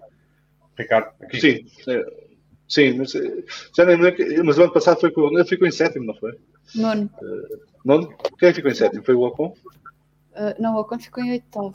Sétimo. Sim, mas eles, foi um, era um grupinho que estava ali, que eram os dois Renault e já não lembro era o outro carro. E foi aí que a, foi aí que a Renault começou a perder um. Aí posso ficar em terceiro, não é? Depois a McLaren Sim. fizeram uma péssima grande prémio em Portugal. Não, não, não, porque a seguir a Imola fizeram uma pódio outra vez. Está bem, mas perderam pontos aqui em Portugal que, que não é? Sim. Uh, mas, mas eu, eu, acho que, eu acho que a Alpine vai ter um bom carro em, em Portimão. Eu acho que esta pista hoje vai favorecer um bocadinho. Estou curioso para ver. Uh, e estou curioso para ver se o Alonso bate o Ocon ou se o Ocon bate o Alonso. Uh, eu acho que, acho que o Vasco, Vasco estava a dizer isso. Acho que o Mundial começa a seguir a Portugal, não é? Verdadeiramente, acho que a competição começa a seguir. Acho que. Acho Sim, que Barcelona vai ser a primeira pista tradicional do campeonato, digamos assim. Se os pilotos estão habituados aos carros e, e os pilotos novos estão habituados aos, aos carros, às equipas, e os engenheiros já sabem como é que os carros se comportam, com estas limitações ao downforce, etc já devem ter soluções e acho que, acho que claramente começa aí, mas embora acho que vai ser um, um ou aliás, espero que seja um ótimo grande prémio agora aqui em, em, em Portimão, sem dúvida. Acho que... Sim, pelo menos tão bom como os últimos dois, eh, mais ao nível de Imola do que Bahrein. Deixa-me só complementar a pergunta que, que, que, tu fizeste, Pedro. Eu tenho muitas esperanças no Latifi e quero, estou muito curioso para ver que desculpas é que o Russell vai arranjar agora para, para, para se desculpar de, de algum problema. Atenção que o Russell saiu uma entrevista com o Russell em que ele explicava outra versão, mais uma, dos factos. Uh, a Carolina teve a ver, portanto pode ser que se ela Não está fácil, o Russell, não está fácil, não. Eu gostei, não, por acaso eu gostei, gostei desta versão da entrevista dele, acho que ele estava mais ponderado, mais calmo, já tinha refletido mais. Eu gostei, gostei de o ouvir desta vez, acho que já não. Levou nas orelhas, não é? Levou nas orelhas do, do, do Toto. Sim. Não, porque ele na entrevista ele explica que na Williams e, Epá, eu concordo. Na Williams o que lhe disseram foi pronto, tudo bem, foi um acidente de corrida, porque ele disse, ele próprio disse, eu vi uma gap, uh, eu não estou a lembrar o nome vi uma gap, fui, fui o espaço e fui e arrisquei. E, e na Williams disseram, pronto, tudo bem, estavas a fazer o teu trabalho, foi um acidente, tudo bem. O resto, o resto a gente sabe, o resto da história. Infelizmente existe ali aquela situação na Mercedes que fiquei um bocado triste também com o Toto, porque eu até gosto bastante do Toto e gosto da Mercedes. E acho que tinha sido muito interessante a corrida se realmente o Russell tem conseguido ultrapassar o Bottas. Não sei se o, não sei se o, não sei se o Russell é Championship Material, só estou a ser sincero. Uh, não sei, vamos ver. Eu acho que sim, eu acho que sim. Ele fez uh, Fórmula 2 excelentes, eu acho que ele... Só para aproveitar aqui a deixa, há o episódio especial do Vamos Falar de Fundo e Brief com a Carolina, com a Carolina Souta a Carolina Figueiredo e com a Inês Oliveira Martins, em que elas falam ao pormenor sobre este incidente de Bottas Russell Toto Wolff. Uh, chama-se o Trio Admira de Imola, uh, está disponível em todas as plataformas. Uh, e para quem tiver mais interesse nesta questão, e nem de propósito, o Pedro está aqui a perguntar, o Pedro Dias, qual dos membros do trio Admira estará em evidência em Portugal? Eu acho que vai ser o Toto Wolff, mas é, é o meu pressentimento. Uh, o Estradinho estava aqui a perguntar se o Alonso chegou a correr em Portimão com a Toyota. Com a Toyota não sei se correu, mas sei que ele fez os primeiros testes de Fórmula 1 que houve em Portimão. Não, e testou com a Toyota também em Portimão. E testou com a Toyota, acho Acho que sim. Uhum. Acho que eu sei que ele teve nos primeiros testes de Fórmula 1 em Portimão, já não lembro quem é que foi, 2008, 2009, 2009. Eu sei que ele aí esteve, eh, não sabia disso da Toyota, quando está esclarecido. Aqui o Nuno Pimentel estava a perguntar-nos eh, quais são as nossas melhores recordações do Grande Prémio de Portugal. Pá, a, minha, a minha é ter estado com o Ayrton Senna, ter-lhe pedido um autógrafo, ter-lhe desejado boa sorte e depois ele ganhou a corrida. Isso é 95. É, é 85. 85. 85. Foi que nenhuma das vossas bate isto. Eu, eu tive, arranjei um passo para o paddock, dado por uma equipa chamada Ozella, que havia na altura, uma equipa italiana. Sim. Era muito mais informal a Fórmula 1, lembro perfeitamente, quer dizer, era, e passei o tempo todo no, no paddock, no paddock no, na zona de hospitality, né, onde estão aqueles, aqueles restaurantes, aquelas coisas. Era um barulho insuportável, o ruído que aqueles carros faziam era uma coisa indescritível de desconfortável. E pronto, e consegui dois autógrafos, um do Jonathan Palmer, Palmer um piloto inglês, pai do Julian Palmer, e do Ayrton Senna da Silva, que era assim que se chamava na altura, da Lotus. E, e pronto, e depois ele ganhou a corrida. Essa é a minha recordação, a melhor recordação do Império de Portugal. Mas foi em 86. 85, 85. 85. 85. A minha, a minha melhor recordação foi a primeira, é a primeira recordação que tenho. Foi em 92, no, no FP1, quando me centro na, na bancada da, da curva VIP, que é no início da reta interior. E exatamente isso tu dizias, Pedro, que assim que os carros começam a, a trabalhar nas boxes, ouvia-se por, por, tudo quanto era sítio, uh, e os carros fazem a volta de instalação onde saem todos das boxes. E, e, dos últimos carros a passar à minha frente foi o McLaren Honda e, e lembro perfeitamente que o motor Honda tinha um barulho uh, diferente e que, que, nunca me esqueci dele. Que é uma coisa. E que, ainda agora tem. E agora, uh, sim, mas, mas não, não vamos comparar com o que era antes, não é? Eu não, mas é, é curioso que ainda agora tem um som bastante. Sim, tem um barulho diferente, é verdade. Mas agora consegue-se ver Fórmula 1 sem tapar os ouvidos. No, Exatamente. É isso, mas era aí, que eu estava, era aí que eu estava a querer chegar. É que das coisas que, que que mais diferente é a Fórmula 1. A velocidade é uma coisa extraordinária, continua a ser a mesma coisa, mas é o barulho que os motores fazem. E isso um, é algo que se perdeu e que eu tenho pena que se tenha perdido, porque, porque é das ah, melhores memórias que eu tenho. Não tens? Ah, pá. Pá, não tenho, porque ou tu tens tampões ou aquelas coisas que há, ou então estás assim. Sim, mas, mas, nunca, olha, usei, nunca usei. De, nem em 95, nem 96, nem 99. Nem eu também, mas e depois das, das outras melhores memórias que tenho, de, não do Grande Prémio de Portugal, mas. Mas lembro que andava dois ou três dias com os ouvidos do zumbido. Pois, sim, sim, sim, sim. É, é, de ver, uh, porque aí, como parte, como acesso ao paddock me permitia andar pelo circuito todo, em testes, atenção, não é em corrida, e de ver os carros uh, a uma distância muito curta em zonas de travagem, no final da reta interior, uh, uma coisa extraordinária. Portanto, mas o barulho era uma coisa que, que é inesquecível. Carolina, a tua primeira experiência foi o ano passado, não foi? O último, o último grande prémio que tinha havido foi. Eu tinha um ano na altura. Podias ter ido e podias te lembrar, sei lá. Podia, podia, mas infelizmente. Não. A memória tem, funciona de uma maneira muito estranha. Sim. Eu, eu tenho uh, uma boa recordação que eu tenho foi dos testes em 2009 aqui em Portimão. Isso eu tenho. Uh, Lembro-me de chegar, sentar-me e começava os carros, aquilo era, passava um carro, eles não estavam todos uh, ao mesmo tempo, como é óbvio, mas o barulho, o barulho em si, dos motores na altura, que em 2009 ainda era o. Era V8. V8, V8. Não, V8. V8 ou V10? Uh, já, não, já era V8. Não, V8, V8. O V10 saiu em 2006, não foi? Em 2006 passou V8, foi uma coisa Acho que sim. Uh, mas aquele barulho do carro passar ali na reta da meta, eu fiquei com essa memória e lembro-me, eu ia com o meu pai, na altura ainda não percebi muito daquilo, ia dizer, ah, mas isto é corrida, Fórmula 1, não sei o quê, ele estava-me a introduzir à Fórmula 1 na altura, e foi, foi que ele disse, ah, não, a Fórmula 1 agora já não há em Portugal, mas eles agora vieram cá treinar, não sei o quê. Pronto, passou-se. Agora, esta corrida do ano passado, a melhor memória que eu tenho, eu acho que foi o impacto de chegar ao autódromo, eu quando cheguei já a corrida estava aí quase a 15 voltas. E o primeiro impacto que eu tive foi de vir a entrar, vir naquela avenida principal, antes da Rotunda Grande, e ver o helicóptero e depois começar a ouvir o barulho dos carros. Foi aí que eu me fiquei, ei, eu cheguei, vou ver a Fórmula 1.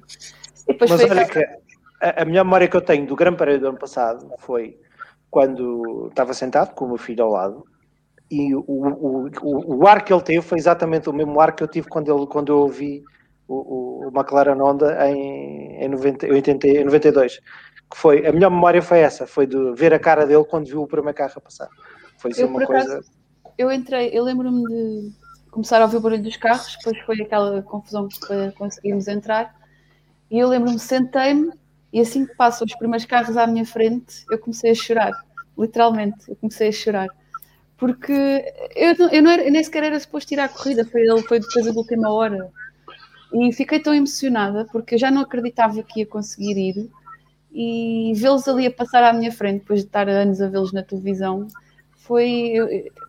Demorou, ainda demorou para aí dois dias a, a cair uma ficha. Mas aquele impacto de ver o helicóptero e começar a ouvir o barulho dos carros é como está gravado mais, assim, mais profundamente os carros, os carros ao vivo, estes carros ao vivo são incríveis, porque são enormes, não é? É, sim. E, e, e, são muito bem pintados. O, o, o, Racing Point do ano passado era uma coisa ao vivo, não é? Aquele rosa, aquilo funciona muito, muito bem ao vivo. Era uma coisa impressionante. o McLaren também, do... também é muito giro. É, eu estive ao pé do, do Red Bull de 2019, foi de 2019, que eles meteram a exposição aqui no Jumbo.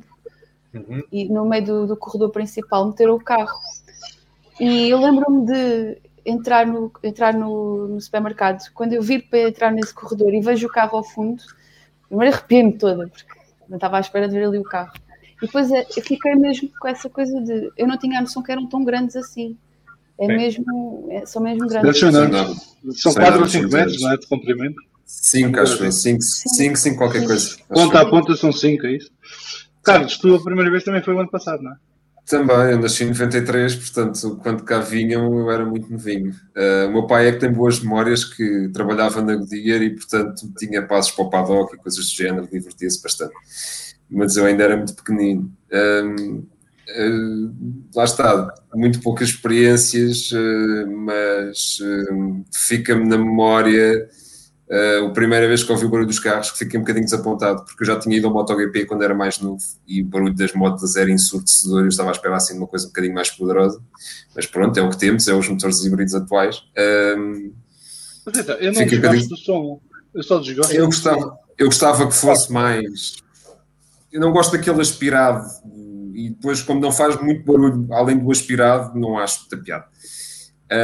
Um, gostava de ter um barulho mais forte, mais ruidoso. Mas pronto, mas tirando isso, gostei do impacto de ouvir finalmente o barulho de um Fórmula 1 e de ver os carros ao vivo.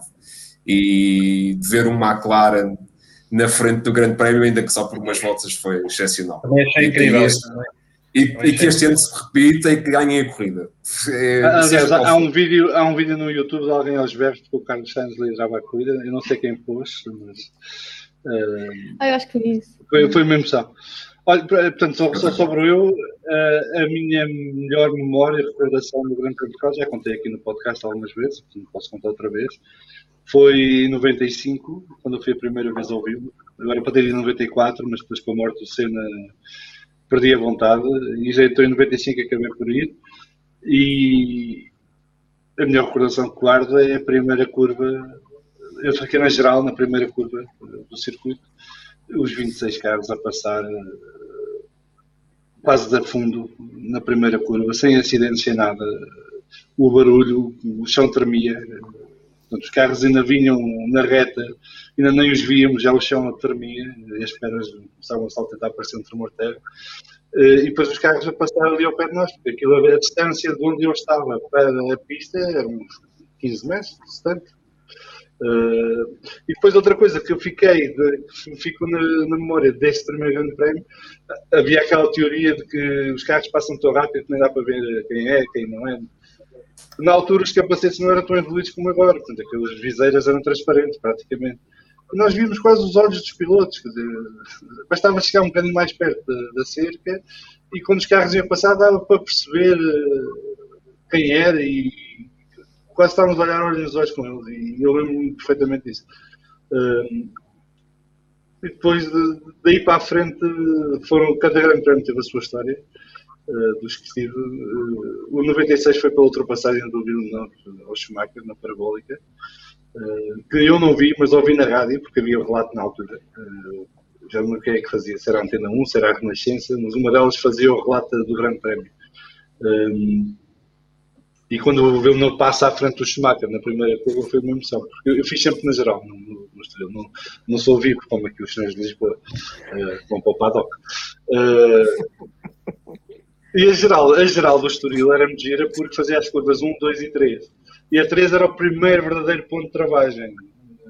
E depois ainda se vê os carros a subir para a curva 4 que davam acesso àquela reta curvada interior.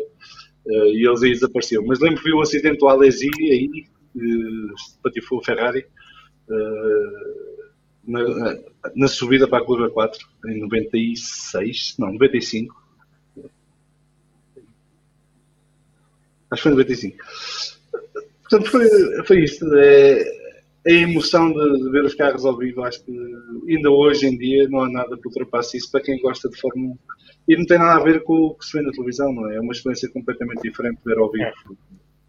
Uh, e, e, lá está, não se pode ir para um circuito a esperar que se vai ver como se vê na televisão, porque não se vai ver, não é? Obviamente.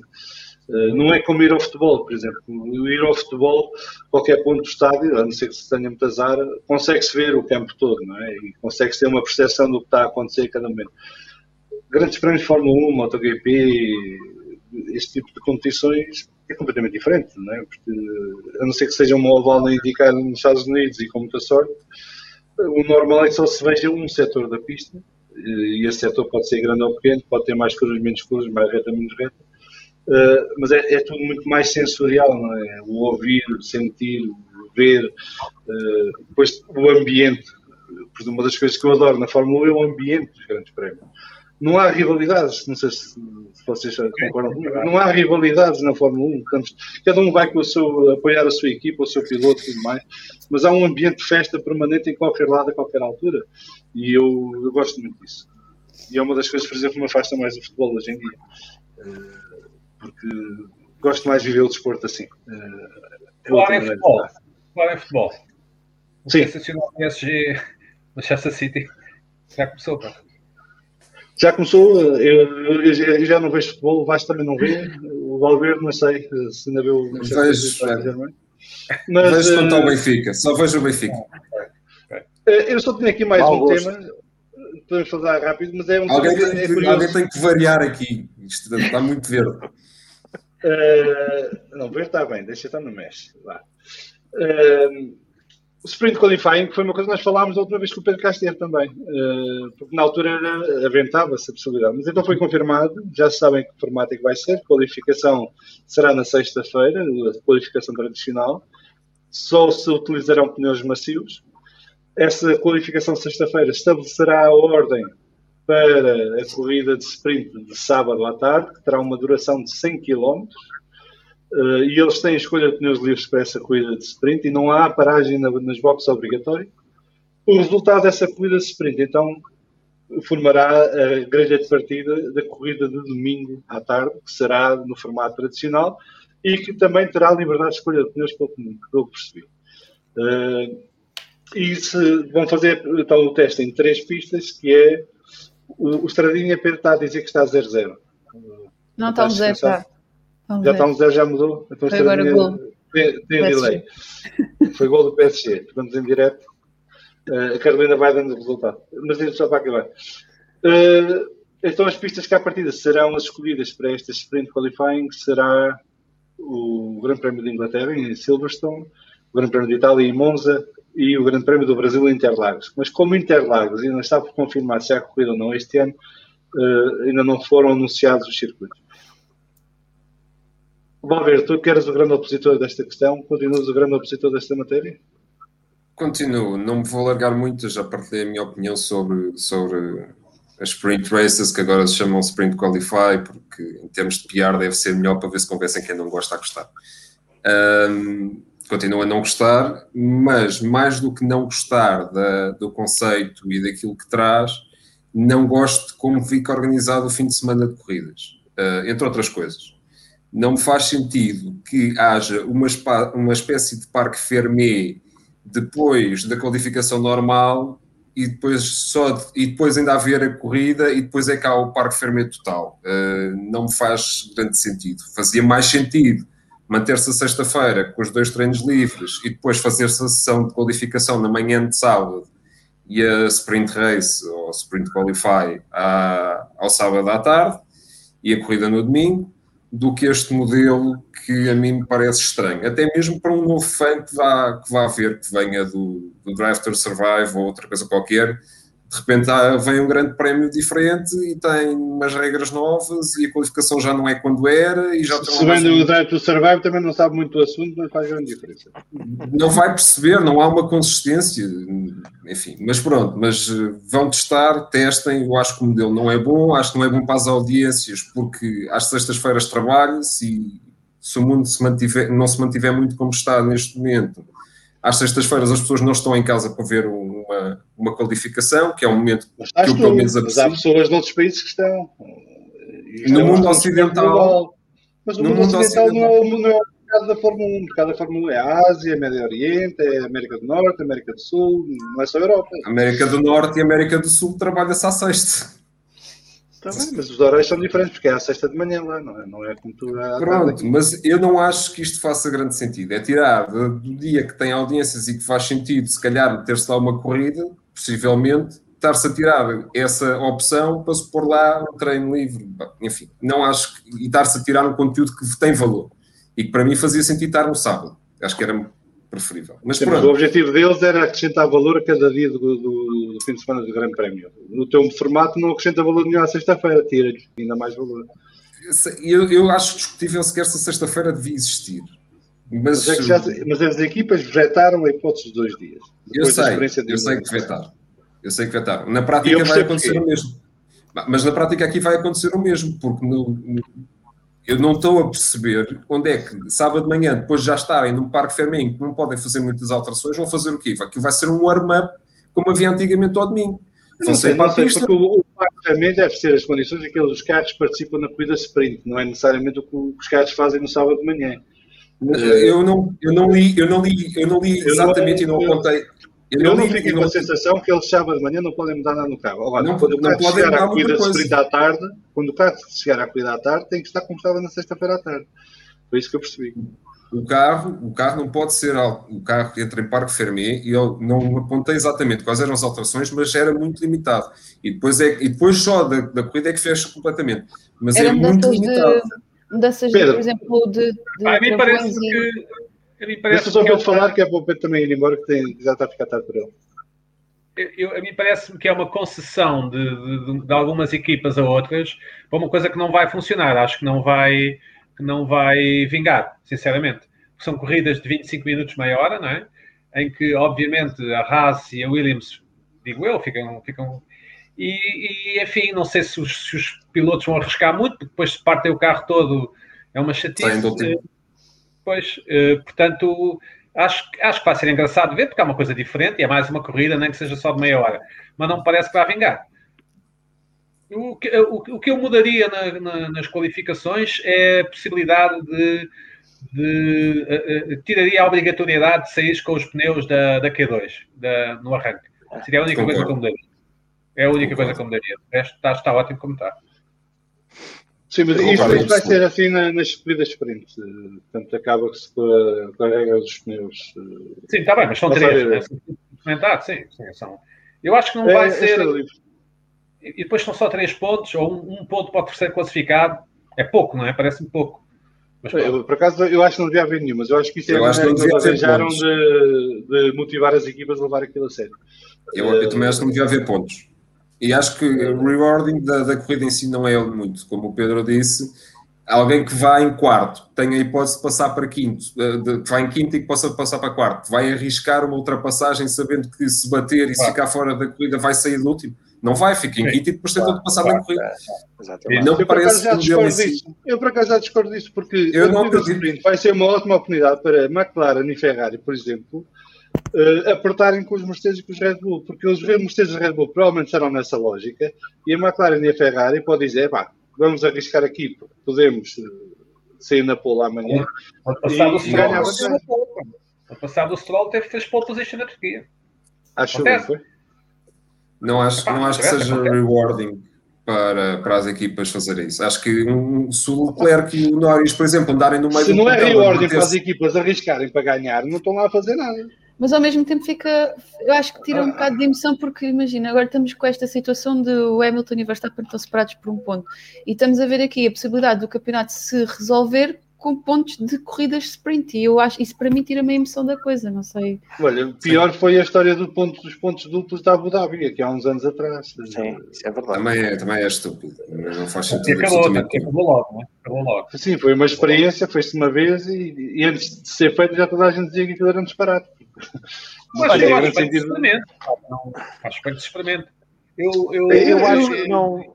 Eu por acaso acho que não, que não, não se perde nada em experimentar, é isso que dizem. Também concordo Sim, com o Pedro claro. que acho que isto não, não vai dar a nada. Agora, eu lembro-me quando apareceu aquele formato de qualificação em que os pilotos faziam uma volta lançada e depois uh, à vez, ou seja, era total atenção Sim, no piloto que é- estava a fazer. Isso era o melhor. Pois, eu, mas mas lá está, eu achava na teoria que aquilo ia ser giríssimo e depois achei que era, fartava, era, era, era muito pouco dinâmico, era muito aborrecido. Eu concordo com o Pedro também quando diz que, que excetuando a regra dos pneus eh, na Q2, eu não mexia na qualificação. E concordo com o Valverde quando diz que não consigo perceber porque é que, porque é que põe a qualificação na, na sexta. Confesso que não consigo perceber. Já Já são discutimos vocês já perceberam que não vão poder ver, mas há milhões de gajos. Não, eu vou poder- Vão ver e estão Tá, todos tá, contentes. Ó, ó, ó, Tudo ó, seja muçulmano vai estar em casa Oh, sentado. Salveiro, vai ver. tá. Já percebemos que tens essa opinião, mas deixa-me só explicar, porque acho que Não, não isto é um desporto global. Olha, tenho esta opinião, como acho, achei uma estupidez a história do luto do, do Duque de Edimburgo a obrigar a Fórmula 1 a mudar os horários. É um desporto global, não é britânico, não é europeu, é global. Mas isto não é tem nada a ver com ser Isto não britânico. funciona com a lógica de ser europeu uma ou coisa. ser americano ou Estavas a britânico. dizer do, do continente americano. O continente americano também não vai gostar da qualificação à sexta-feira. Não vai. Claro que não. Porquê? É de manhã? É de manhã. Porque é de manhã e trabalham. Mas eles, mas eles, ao contrário de nós, estão acordados de manhã cedo, não é? E nós, nós também estamos. Quem trabalha também acorda Não, cedo. não, manhã. eles lá, é mais cedo do que nós. Eu se estiver aqui a trabalhar, acordo às 6 da manhã. Se estiver aqui para o escritório, portanto, não sei Pronto. se é mais cedo Ah. que eu. Não interessa. Eu, eu vou acabar por, por ver na sexta-feira à noite. Só que eu gostava muito mais de ter uma qualificação no sábado. Depois, a, como é que se chama isto? Sprint Qualifying na, na- na- na- no sábado à tarde. E do que tempo. que- eh, Mavamo, que estás a dizer que, que, que, que, que estava-se a tirar valor à sexta-feira. Eu não acho que tirava nada valor à sexta-feira. A Não, estou a dizer é que o objetivo deles é acrescentar valor à sexta-feira. Está bem, eu isso percebo, mas percebo E encher o sábado com qualificação e corrida qualifying é convidar toda a gente a esquecer a sexta-feira. Sim, mas não É vai precisamente funcionar. o que eles Não querem. Eu também acho que não. Eh, Não, até porque as, equi- as equipas vão ter que voltar a decidir sobre o assunto depois destes três testes de, de sprint Ah, racing. e outra coisa, outra coisa. Uh, uh, uh, sprint qualifying vai ser só em pneus softs, não é? Sim, sim. Correto? Não, Não não, tem escolha livre. Não, não, acho que são escolha obrigados a parar. Ah, ok. Escolha livre de pneus, A não são obrigados a parar. O que é tudo em softs é a qualificação. A qualificação é que passa a ser, é que é tudo em soft. Mas tem. 5 jogos de softs para fazer. Tinha ficado com a ideia, então, pois, se calhar é por isso que pensei não, eles ficam com tinham, dois. Têm dois. pensei que eles eh, tinham que sair com o pneu que tinham qualificado. Não, mas, é, por exemplo, uma das batalhas é essa, é precisamente haver escolha livre de pneus. E. Não, acabou. Nessa acabou Podemos ter aqui vários tipos de estratégia. Está bem, mas eu, pensava que. Sim, isso eu percebi. Mas eu pensei que se tivessem que sair com pneus vermelhos, ah, ah, há corridas, há pistas, e Silverstone vem-me à cabeça, ou não sei se os pneus duram as- a meia hora. Mas Tem pronto. dois, tem dois, Sim, mas dois. Não há é a obrigação de parar nas boxes, mas eles podem ir às boxes. Fui quiserem. eu que percebi mal. Eu percebi mal. Sim, porque eles levam, eles levam dois porque- compostos e depois na, os da Q2 deixam de ser obrigatórios eh, levarem os da Q2 e depois têm dois compostos para, para a sprint e depois não podem escolher livremente na corrida. Eu acho que foi isto, pelo que eu li. Sim, é isso. Pedro, tens de ir embora, não é? Tenho que vos abandonar, tenho que vos abandonar. Não para ver o Abraço, futebol, mas infelizmente vos fazer o jantar. Fazer o jantar. Eh, Força, mais uma vez obrigado. João, peço desculpa, não, tinha ficado com a ideia é. que era tanto tempo. Eh, queria aceitar na mesma, mas queria fazer as coisas de outra maneira aqui em casa, desculpa. Está bem? Não, não, não, não há problema nenhum. Obrigado nós pela paciência também por teres ficado mais tempo que eu gostavas a contar. E mais uma vez, fica a porta aberta para regressares quando a McLaren ganhar uma corrida ou quando te apetecer. Uh, Não, falar de quando quiseres, quando quiseres, estou ao teu dispor, obviamente, é ao vosso dispor, se eles acharem interessante, claro. Está bem? Um Abraço, Muito obrigado, Pedro. Bom Obrigado. jantar. Abraço, Pedro. Obrigado. E bom, bom Bom grande jantar. Tchau, tchau. Até já. Ora, então nós continuamos a conversa do Sprint Qualifying. Um, pá, eu por acaso acho que isto vai ser mais giro do que vocês estão a pensar. E as pistas escolhidas não são por acaso. Uh, Eu acho que vai ser giro. Só não gosto é do formato do fim de semana, só isso. A minha única, Sim, a minha mas única é reclamação é o formato do fim de semana. É só a única reclamação que eu tenho. Assim, porque não podes ver à sexta, sim, eu percebo. Está bem, Uh, mas, mas posso eu acho que eles opção, também. é? Mas, Sim, mas, mas eu, não, eu não estou a defender o formato do, do fim de semana. Eu estou a dizer, é, eu acho que a lógica deles é, à sexta-feira, eh, acrescentarem valor para forçar malta como tu e outros que não podem ver, a se calhar fazer o esforço de ver, mas também para cativar público que está noutros países que podem, porque a sexta-feira é fim de semana. Porque, por exemplo, vocês não sei se esquecem- esquecem-se disso, mas por exemplo, as corridas eh, nos países muçulmanos são num dia de trabalho. Não é? Porque o Ah, domingo tá é a segunda-feira dele. Só ver, eu, eu percebo, eu percebo o argumento de querer acrescentar valor. E o Médio Oriente mete muito dinheiro na Fórmula 1. Olha lá uma coisa. Eu percebo a, a- a- a visão de querer acrescentar valor à sexta-feira e de querer puxar pessoas novas para ver a sexta-feira. Porque a Fórmula 1 não tem que se preocupar comigo, nem contigo, nem com, se calhar, a Carolina, não vou ver Com também, nenhum, se calhar. com nenhum de nós. A, a gente papa à sexta-feira, quer ela, quer ela, te- ela tenha. Eu- cheguei a ver, eh, não sei se vocês se lembram, um treino livre do Grande Prémio da China, aqui há, há dois ou três anos, em que não rodou um único carro. Percebes? É verdade, tivemos uma hora a olhar. Sim. Exatamente, tivemos uma hora e meia, não foi uma hora, foi uma hora e meia. Eu, eu papei esse treino. Não, porque à, eu não- noite, não- à noite, mas isto- à noite, em diferido. Portanto, eu já sabia que não tinha acontecido. Mas papei esse treino. A Fórmula 1 não tem que se preocupar comigo. Que o papo, eh, as. Não, não, mas olha, o Pedro, o Pedro Agora. Dias está a levantar uma, uma questão que é importante, que é acrescentar valor às pessoas que vão ao circuito na sexta-feira. Uh, que é um dos problemas que a Ok, Fórmula 1 tem. ok, que é, sexta-feira sentido, é faz tradicionalmente um dia fraco no, no, no Sim, faz sentido, faz sentido. Mas, mas também, há, também há aqui uma questão que é. Eu, Desculpa, não só, sei. Deixa-me só, ler para, para o podcast, às vezes esqueçam. Sim, claro, O claro. Pedro Dias está- diz que a Sprint Qualifying procura ter mais espectadores ao sábado. A questão da sexta, na minha opinião, é mais para os espectadores no circuito. Podes continuar, Valdir. Faz sentido. Pronto, só, só aqui uma questão. Eu não sei se é assim em todos os circuitos, aliás, só fui a Portugal, portanto não sei como é que funciona. Eu já ouvi foi britânicos a dizer que não acham piada a ideia, porque tradicionalmente à sexta os bilhetes individuais são mais baratos e é quando as, as pessoas com menos posses têm a possibilidade de ir ao Mas circuito também, e, e vão ver uma qualificação. Nesse A aspecto questão é bom. é, com a qualificação, provavelmente os preços, os preços dos bilhetes não vão ser o mesmo que eram só para Não, treinos livres. vão, vão, vão, vão. Eu acho que Eu tenho Inglaterra, dúvidas. não, Eu não, tenho dúvidas e os ingleses Sim, também. mas Mas o, o- Grande Prémio de Inglaterra é um formato que há há muito tempo, quer dizer, eles não vão mudar por causa disso. E a sexta-feira foi. A sexta-feira, aliás, é o dia mais barato em qualquer circuito, não é só em Silverstone. Pronto, Porque mas, acha- mas a minha onde há é, bilhete de será sexta-feira, onde há bilhete de sexta-feira, tu costumas pagar 30 ou 40 euros para entrar para ver os treinos livres. Sim, eles Eh, pagam 100 libras, mas sim. Em Sim, Inglaterra. não, mas eh, aqui, aqui na Hungria, quando havia, agora acho que já não há, só há pelo fim de semana de geral, mas havia um, houve um ano ou dois que ainda vi, eh, havia bilhete sexta-feira, e era 30 euros ou 40 euros para entrar na sexta-feira para ir ver os treinos livres, Eh, porque era uma maneira de trazer mais gente ao circuito, não é? E, e pessoas que lá está não podem, se calhar, eh, comportar o preço do, do bilhete de fim de semana ou de ir ao sábado ou ao domingo, eh, mas que à sexta-feira então ia espreitar os carros e sempre viam alguma coisa. Eh, ah, eu não sei se eles vão subir os preços, porque à sexta-feira há uma qualificação para a corrida de qualificação. Eh, mas em termos de espetáculo, para quem vai, é melhor, porque a qualificação é muito mais intensa, é muito mais interessante do que estar a ver carros em treinos livres. Claro, isso, isso sem dúvida. Não sei se eles depois não sobem o preço, mas. Eu não gosto do É. formato, não gosto da forma como está feito. Acho que o treino livre, o segundo, vai ser perdido, não serve para nada, ou serve para muito pouco. Eh, Serve para preparar a Ah, corrida. serve para para, para, para- para muita coisa. Isso, isso, com a falta de testes que existe. Preparar a corrida, simular as suas pneus. Tenho muita dúvida, e aliás, o Sobretudo Pinto se for como tu dizes.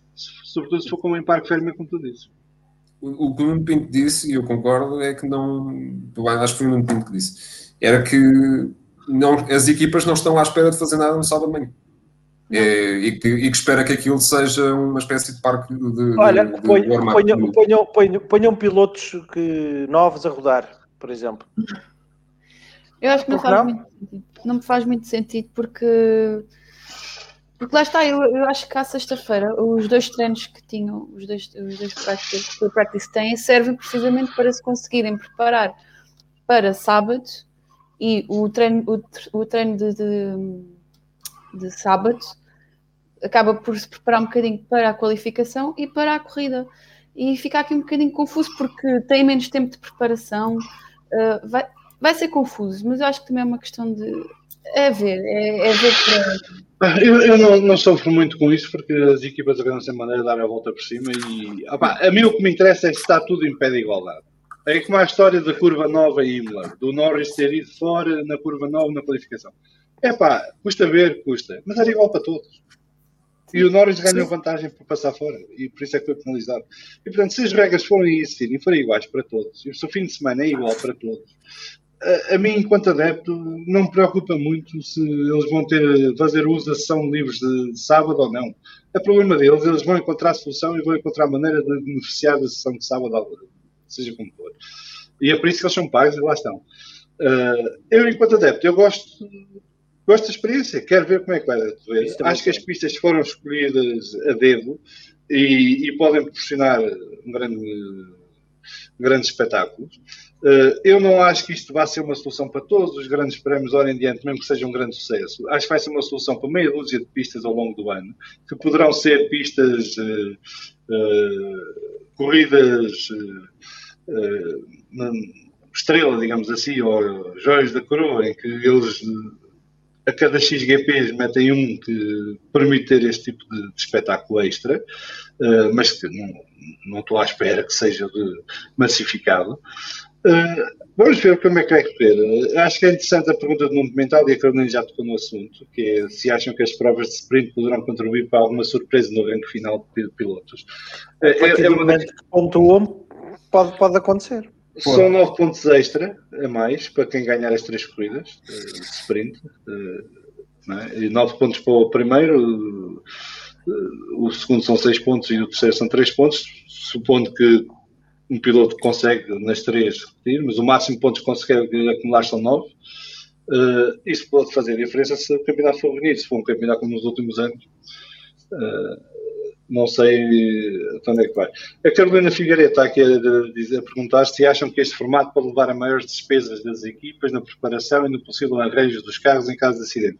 Pode. Sim, e foi, foi, foi tido em conta, e foi essa a grande discussão com as equipas, foi chegar a um ponto de equilíbrio. As equipas pediram um cachê para se fazer este, este teste. Uh, e o que andou a arrastar-se foi o acordo financeiro para as equipas aceitarem participar neste teste. Uh, e pelo que sei, as equipas vão subir, já não me qual é o número, mas é um número de meio milhão e um milhão de dólares cada uh, para cobrir os gastos da, da corrida extra de sprint. Uh, uma das razões pelas quais ficam com menos treinos também, no meu entender, é por causa dos motores. Uh, portanto, eles trocam um treino livre por uma, uma corrida sprint, basicamente, porque os motores não continuam limitados, só têm 3 ou 4 unidades por ano. Atenção. Os motores têm X rodagem. Sim. Atenção que eu não, eu não, o meu problema não é ter menos treinos livres. Eu, Mas eu não disse eu... que eras tu que estavas a dizer, estou a dizer, além disso, e estou a explicar. Não há aqui ataques à domina. Eu prometo uh... bem. Não gosta do sítio onde está. O resto. Depois, do Francisco Nunes, não acham que as equipas mais pequenas como a ASA ou o Williams saem prejudicados por esta mudança? Não, ficam exatamente onde estão, que é lá atrás. não, não, aliás, abaixo do último e penúltimo não, não, há, não há nada. Portanto, aliás, até, pode, até podem ser beneficiadas, podem ser beneficiadas, porque imaginem que alguém dos da frente tem um acidente, alguma coisa na, na, na sprint qualifying, vai para trás e eh, a partir daí vai ter que recuperar terreno, não é? E por isso a ASI e o Williams vão, ter vantagem. É mais uma, uma opção para, para o Latifi pontuar. A Williams não sei, a Williams não sei, porque a Williams faz melhores qualificações do corridas tradicionalmente e, portanto, pode começar a sair um bocado mais atrás. Agora, se houver um acidente em cadeia e saírem três ou quatro carros de pista, óbvio que beneficiam com Acho isso. Que Mas em condições é, normais. O Russell faz melhores qualificações do corrida. Pronto, Latifi, eu estou inspirado na última corrida. Eu estou inspirado na última corrida. O Latifi, não te esqueças que foi o piloto que mais perto teve de pontuar na Williams em 2020. Por isso. Ficou em décimo primeiro lugar duas vezes, não foi? É, duas ou três, já não me lembro. Mas, o Ayrton Raimundo diz que, ao contrário, podem ter vantagens se houver acidentes, que foi aquilo que já disseram vocês. O Pedro diz que concorda que poderá haver equipas a arriscar no sábado uma boa sprint qualifying pode dar-lhes a visibilidade e, consequentemente, claro. aos patrocinadores que não conseguem correr domingo. E eu também acho isto. Eu acho que há gente que no sábado vai arriscar e a apostar precisamente no que tu estavas a desenvolver, que é haver outros que não vão arriscar nada. E, portanto, Sim. quando tu estás numa situação em que tens uns gajos que estão ali que não querem arriscar nada e vêm uns gajos que são meio tolos e querem arriscar tudo, os gajos que não vão arriscar nada vão se chegar para lá e deixar passar. A minha questão os é. pontos são no domingo. A minha questão é: o ritmo da Mercedes, ou melhor, vamos, vou, vou reformular. O ritmo do Verstappen e do Hamilton, em teoria, é muito superior aos outros. Portanto, em teoria, eles vão-se os dois embora e depois podem-se querer chatear mais ou menos e vão-se embora. A minha, a minha dúvida é: no meio do pelotão, um, verso, um Norris e um Leclerc. Se tiverem a lutar por um quarto ou um quinto lugar, vai-lhes fazer assim tanta diferença? Ou vão preferir não arriscar e não pôr uma corrida em jogo por um lugar na, na, na, grelha? Não Sim, sabe. mas atrás, atrás do Norris, atrás do Norris e do Leclerc poderá estar um Alonso, ou um Vettel, ou um Stroll, ou um Ocon, que são se a borrifar para isso e vão, vão com tudo. E o Norris e o Leclerc vão ao pau. Se tiverem ritmo, início, mas isto vai ser no início da corrida, não é? Quando já estão todos parados com 10 segundos. Portanto, aliás, a corrida é curta, são, são poucas, vão ser poucas voltas, não é? Portanto, e estamos a falar de pistas muito rápidas. Portanto, não sei, eu, eu, tenho, eu tenho uma percepção diferente da coisa, o Pedro diz também, e, mas eu, vamos ver, eu, só, quando, só quando acontecer é que sabemos. Diz, diz, diz. Se, eu acho que se, se, for esse o caso, a situação que vamos ver, e é a minha esperança de ver, por exemplo, uma Ferrari, uma McLaren uma Alpha Tauri ali a chegar só aos lugares da frente.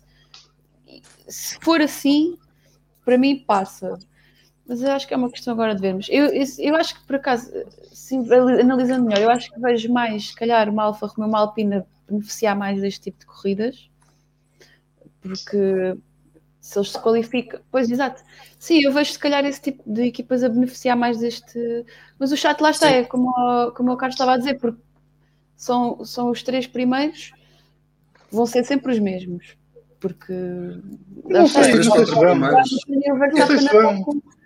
Eu acho que aqui quem leva vantagem principalmente é a Red Bull. Vocês estão a assumir à partida que na qualificação da sexta-feira vai correr tudo normal.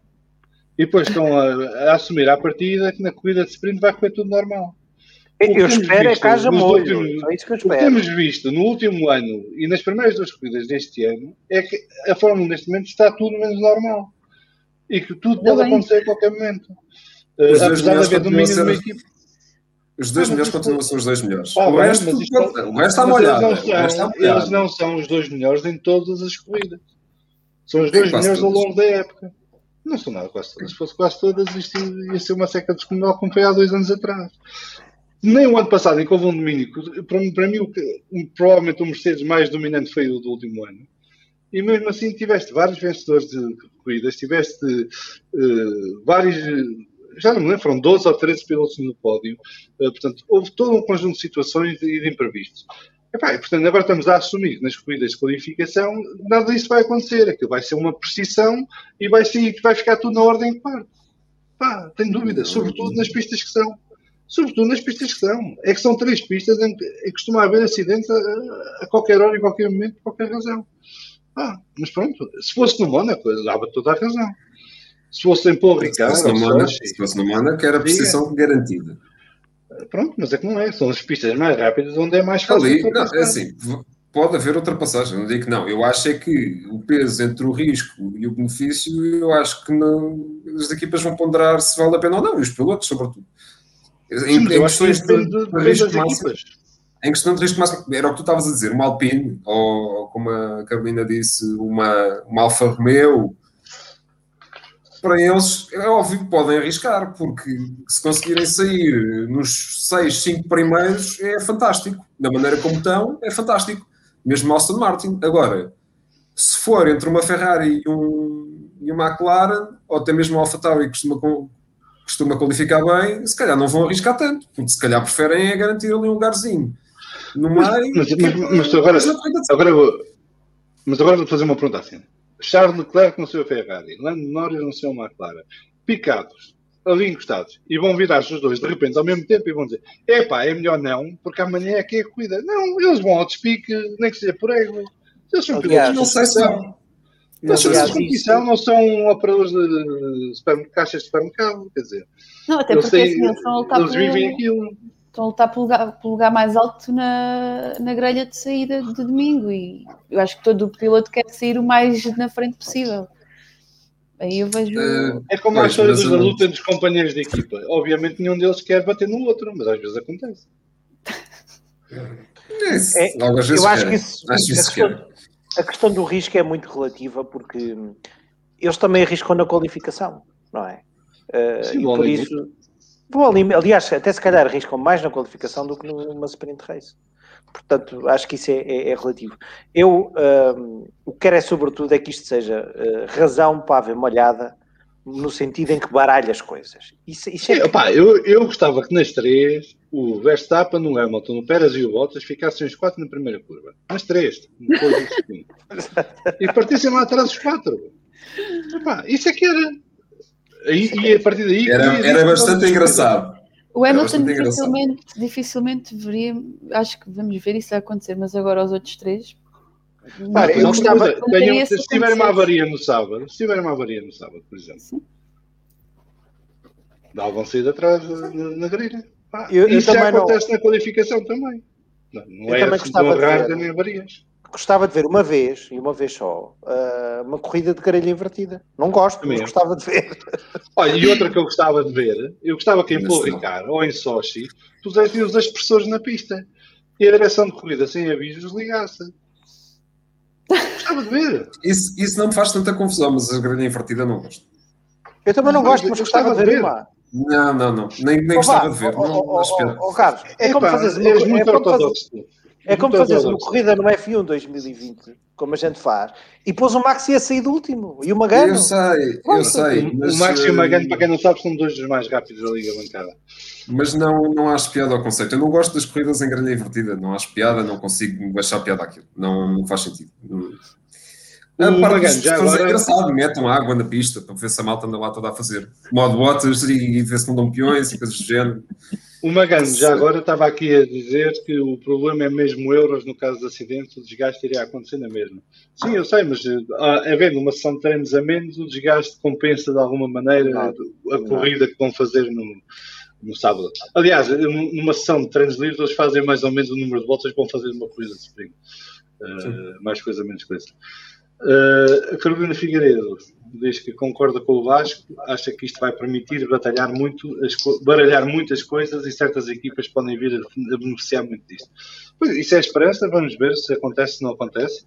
Uh, acho que é certinho que se for como o Carlos está a prever, vai ficar tudo mais ou menos na mesma ordem que está, isto não passa deste ano, portanto, para o ano já não vemos mais corridas de qualificação. Se for mais no sentido que eu estou a antecipar, que vai, vai haver mais confusão e mais gente a arriscar e a querer uh, ganhar posições na corrida de qualifying, se calhar vamos ter qualifying races durante alguns tempos. Vamos ver. O giro é que vamos ver. Vamos ver, não é? uma, posso fazer uma aposta: se o Hamilton for mandado para fora de pista na primeira curva, nunca mais há corridas de qualificação, acho eu. Mas pronto. Uh, e quem diz o Hamilton diz o Verstappen. Para não, não ofender acho, ninguém que goste do Hamilton ou do Verstappen. Acho que, acho que isso depois seria uma decisão do Zac Brown. E quem perceber, percebeu. Uh, e quem perceber, percebeu. Uh, porque acho que o Toto não manda assim tanto. Uh, mas, opá, vamos ver. São, vamos ter três corridas. Eu, acho, eu vou desfrutar muito disso. Quero ver, estou curioso para ver como é que vai ser. Uh, e depois, no fim do ano, já teremos um, mais certeza de que é que isto se é para ficar, se não é. Agora vamos passar à nova rubrica de, do Vamos Falar de Fundo das Quartas-Feiras, que é a sugestão de um livro.